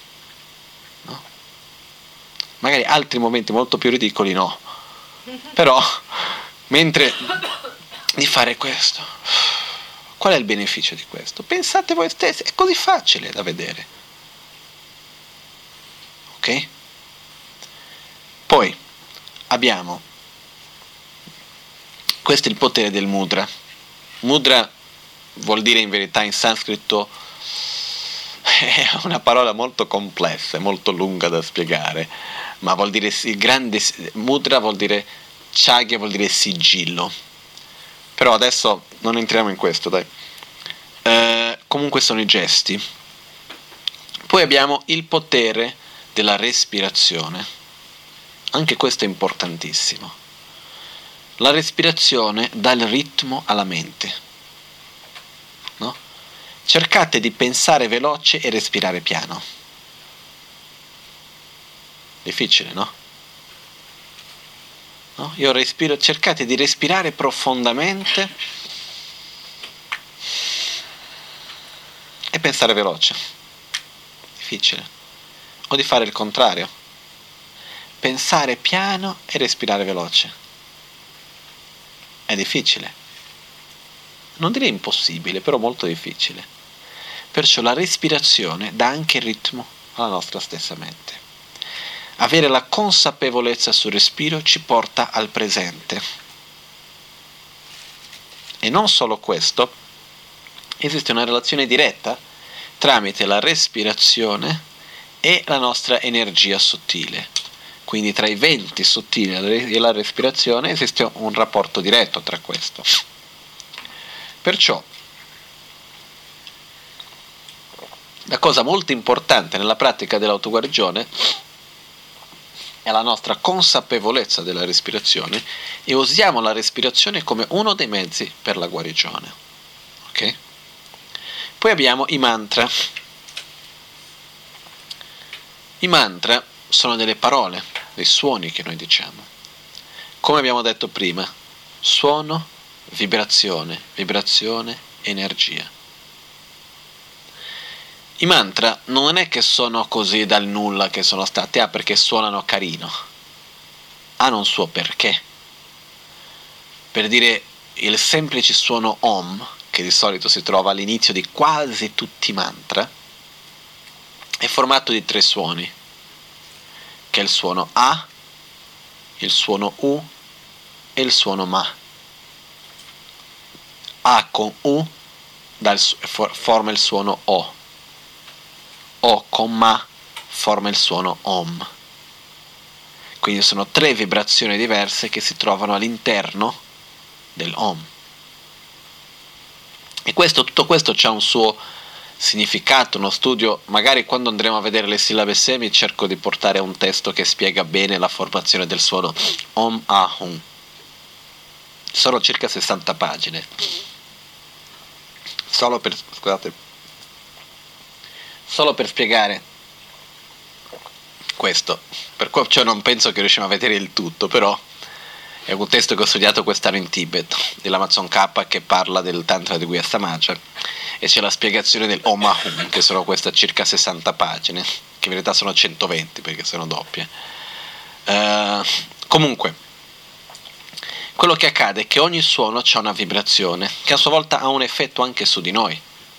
Ma non solo questo, se noi pensiamo, le parole hanno un contesto, hanno un concetto che portano con sé, hanno un potere in sé, in quello che noi diamo anche a queste parole. È come parlare di amore, è difficile per noi dire a qualcuno io ti amo e sentire dal cuore io ti odio. È possibile, eh? però ci vuole veramente una, una mancanza di sincerità con se stessi a un livello abbastanza elevato. Però è possibile. Però di solito non è così naturale ed è spontaneo. Perciò quello che accade è che anche le parole a sua volta portano anche un direzionamento della mente, principalmente quando diamo un certo valore a queste. Perciò quello che accade è che nella pratica usiamo anche le parole, tanto le preghiere, quanto i mantra. Le preghiere sono parole che capiamo meglio e che è un modo di direzionare la mente tramite la parola. Per esempio, possono tutti gli esseri avere la felicità e le sue cause, possono tutti gli esseri essere liberi dalla sofferenza e dalle sue cause. Direzioniamo la mente in quel modo, mentre diciamo quelle parole. Poi i mantra invece sono delle parole che sono dei suoni più che altro e anche delle parole che spesso magari non li capiamo, ma che hanno una loro vibrazione che vanno a lavorare a un livello più sottile. Ok? Poi, quindi abbiamo la concentrazione, i mudra, i mantra, la visualizzazione, i, quindi i gesti mudra, eh, la concentrazione, la respirazione, le benedizioni il potere delle benedizioni. Io sinceramente ci ho voluto un bel po' di tempo per capire il potere delle benedizioni. Perché come ho già detto tante volte sono un pochettino scettico. Non è che vado a credere nelle cose quando appena mi vengono dette, no? E per capire queste benedizioni, ma che cosa sono queste benedizioni, no? E una volta mi è stata data la definizione di benedizione Chienceba, essere una condizione, fare da condizione. E io ho capito nel seguente modo. Um, vi è mai successo di essere davanti a una persona o in un luogo dove sei in quel luogo e non ti senti a tuo agio, senza sapere il perché? Io mi ricordo una volta, stavo camminando in una foresta, nel bosco che c'era vicino al monastero c'era una foresta. Circa un 40 minuti dal monastero c'era questa foresta enorme. E stavo camminando con un amico. E stavamo camminando circa 40 minuti, un'ora dentro il bosco, no? Finché arriviamo a un certo punto del bosco dove io mi sono sentito malissimo. Come se fosse una, una tensione, una cosa... Ma le ho detto, ma che cos'è? Guardo a lui, la stessa cosa. Ho detto ok, torniamo indietro. Ma era proprio, è come se ci fosse un passaggio, passi il piede, entrato lì, uscito da lì, è, è passata quella sensazione. No? Ma non, al di là di questo ci sono luoghi, persone con cui ci troviamo, con cui siamo insieme e non ci sentiamo tanto a nostro agio, eh, che ci portano a, a stare più tesi, ci portano magari a reagire nello stesso modo. È come se c'è una vibrazione e noi piano piano, se rimaniamo a lungo sotto quella vibrazione, finiamo a vibrare nello stesso modo. Ok? Nello stesso modo esistono anche luoghi, situazioni con persone, eccetera, nelle quali ci sentiamo a nostro agio. Sentiamo bene. Quindi anche lì c'è una certa vibrazione piano piano andiamo a vibrare nello stesso modo. Ok? Quindi quando parliamo delle benedizioni, è questo, è il fatto di essere vicino a un'energia che va a, come se fosse, spingerci verso un modo positivo. Ci sono luoghi sacri nel quale basta avere un minimo di sensibilità per entrare in questo luogo e avere una tendenza a sviluppare una mente positiva. Perché questo è come se parliamo in modi di, di un'immagine, è come sta la vibrazione che c'è nel luogo e che automaticamente ci porta anche noi ad avere. Cioè, per quindi avere più calma, piuttosto che amore, generosità, eccetera, eccetera. Poi c'è anche chi è chiuso, così chiuso che no, neanche quello. Però quello che accade è che è come un, un radio. Più forte l'onda, più forte riesce, meglio riesce a suonare, no? Però se un radio proprio non riesce senza antenna, tolta l'antenna, tolto tutto, non, non riesce a sintonizzare, può essere in mezzo alle onde più forti e non viene fuori nulla, no? Perciò anche questo tocca a noi. Però le benedizioni è come una forza che ci spinge. Io per me un esempio che ho visto una volta, che è stato molto chiaro, è stato in Brasile, quando ci sono state le reliquie del Buddha. E, mm, mi sa 2005 se non mi sbaglio è stata una delle occasioni più belle che ho mai vissuto lì. Però comunque, quello che è accaduto era che a San Paolo si trovavano in un centro culturale della città, uno dei più grossi centri culturali, e rimanevano lì esposte dalla mattina alla sera per circa dieci giorni, una settimana, qualcosa del genere. E si creava una fila abbastanza lunga. Un giorno sono andato in bagno e uscendo ho visto questa c'era la fila, non lo so, almeno due o tre ore di fila. E c'erano due signore, tipiche brasiliane, che erano lì nella coda e mentre passavo mi hanno visto vestitosi, no? mi hanno chiesto, e perché cos'è questa fila? Ecco, e, da, e dal, dal te- vedendo la fila avevo visto che erano lì almeno da un quarantina di minuti già, no? E ho detto, questa è la fila per andare a vedere le reliquie del Buddha. Cosa? Le reliquie del Buddha? E chi ci crede? Detto guarda, fate come volete, qua ci sono le reliquie del Buddha, non è che c'è l'obbligo di crederti. Cioè, no? Ho detto vabbè, tanto siamo qui, andiamo a vedere. No, proprio fede zero. Arrivano lì, io sono andato a mangiare qualcosa, quando sono tornato, era passata un'oretta più o meno, e ho visto lì che erano più o meno davanti alle reliquie. E quello che accadeva è che era così tanta gente che non è che poteva ognuno andare lì da solo, stare a guardare, no. si passava più o meno 3-4 persone, dipendendo dal momento del giorno, insieme, c'era come un trono su questo, ognuno andavano i tre insieme, si prendeva la benedizione o semplicemente si guardava, 10 secondi, via, prossimi. No? E ehm, era così dalla mattina alla sera. Io sono stato a osservare queste due signore no? e ho visto che una di queste signore è andata lì, ma proprio così, vediamo che cos'è. No? Si è avvicinata, quando l'ha visto che si è avvicinata, ha cominciato a piangere. O con una bambina, sembra una fontana che si è aperta l'acqua, no? E piangeva. Ed era lì, e poi era un pianto però di liberazione, non era un pianto di disperazione. Che anche quando è uscita a ringraziare, prima era completamente un po' imbarazzata, non sapeva molto bene dove guardare, cosa fare. Poi ha visto delle persone, c'erano dei monaci, eccetera, è andata a ringraziare. Io quella volta ho osservato che cos'è questo? È questo quando si parla del potere della benedizione che fa muovere qualcosa dentro di noi.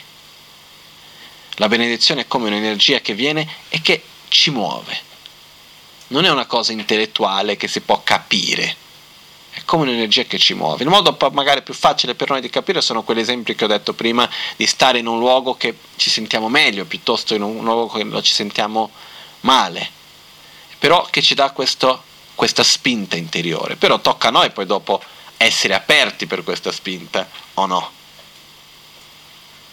Perciò quello che noi facciamo nella pratica dell'autoguarigione anche è aprirci alle benedizioni per questo che c'è la parte di invitare gli esseri sacri, richiedere le loro benedizioni, che è un modo per dare una spinta interiore per sviluppare queste qualità.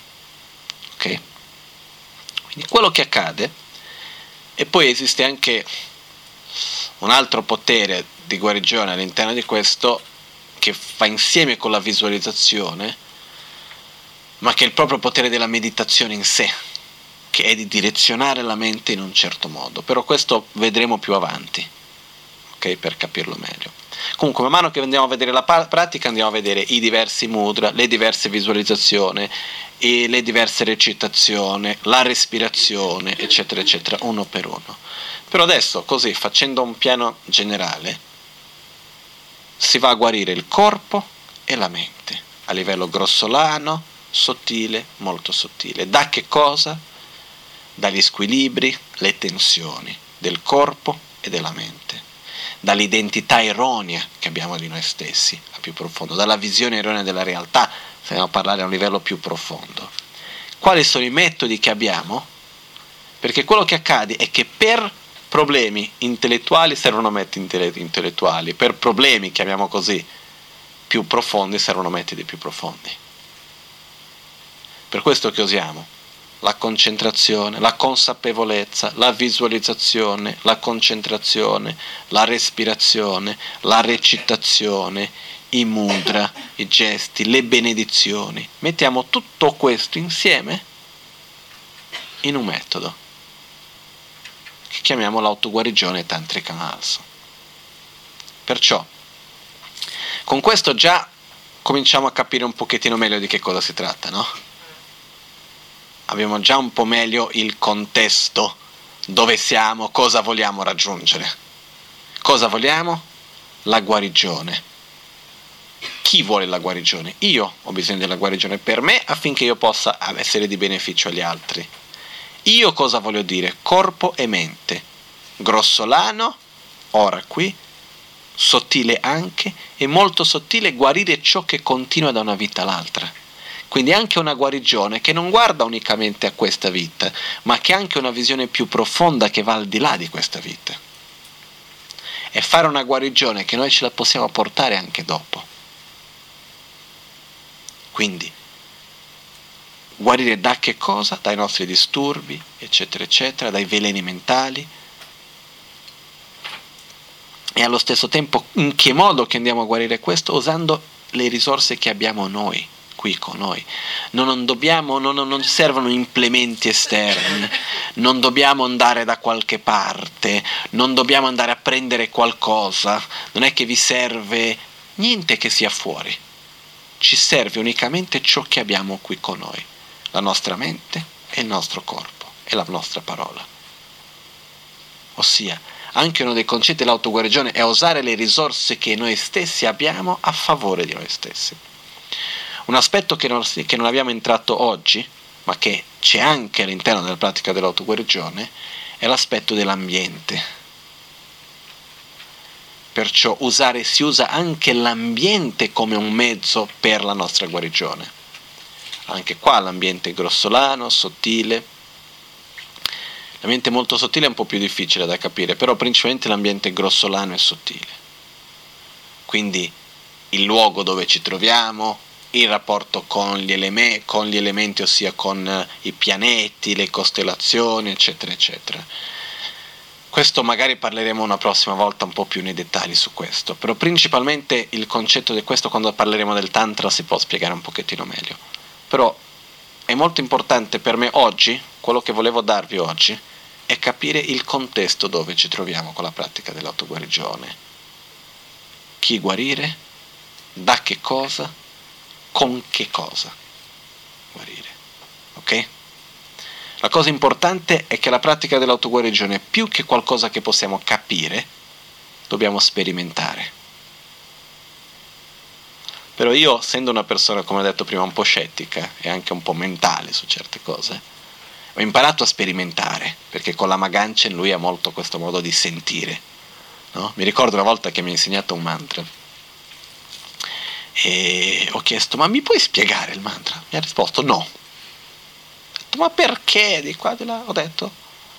È come quando vai dal medico e ti prendi una medicina, l'aspirina per dire, lui ha fatto la, qui l'esempio dell'aspirina. Mica stai lì a chiedere quale, che cosa c'è dentro dell'aspirina, come mai ha fatto così, la prendi e senti se funziona o no. Fai la stessa cosa, recita il mantra. Pratica e poi dopo vedrai se c'è di beneficio, poi ti spiego. Prima lo devi provare, lo devi sperimentare. No? Perciò io da un lato ho avuto questi insegnamenti, ho avuto questo direzionamento dell'importanza dello, degli sperimentare, di fare la propria esperienza.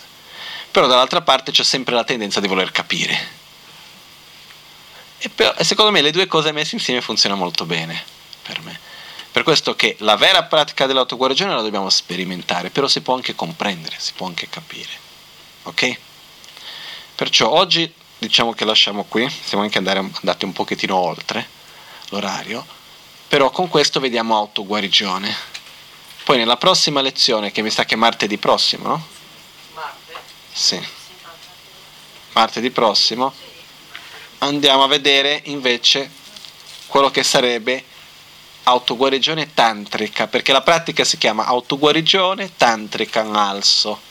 Oggi abbiamo visto la parte di autoguarigione. Prossima lezione vedremo tantrica e lì andremo a vedere il contesto del buddismo, qual è la motivazione, tante altre cose che è il contesto spirituale della pratica. Ok? Facciamo le dediche, così possiamo concludere per oggi. che chun la me ko tse rab ten che nam kara ten le cho chur ge pa dan lo san ten pe dre me sa sum. Dro we mun se ta tu ne gyur chi ni mo de le tsen de le ni me ku yan de le. Nin sen ta tu de le pe kun cho sum ge jing ge kun cho sum ge ngo drup so kun cho sum ge tra shi. All'alba o al tramonto, di notte o durante il giorno, possono i tre gioielli concederci le loro benedizioni, possono aiutarci ad ottenere tutte le realizzazioni e cospargere il sentiero della nostra vita con molti segni di buon auspicio. Grazie a tutti.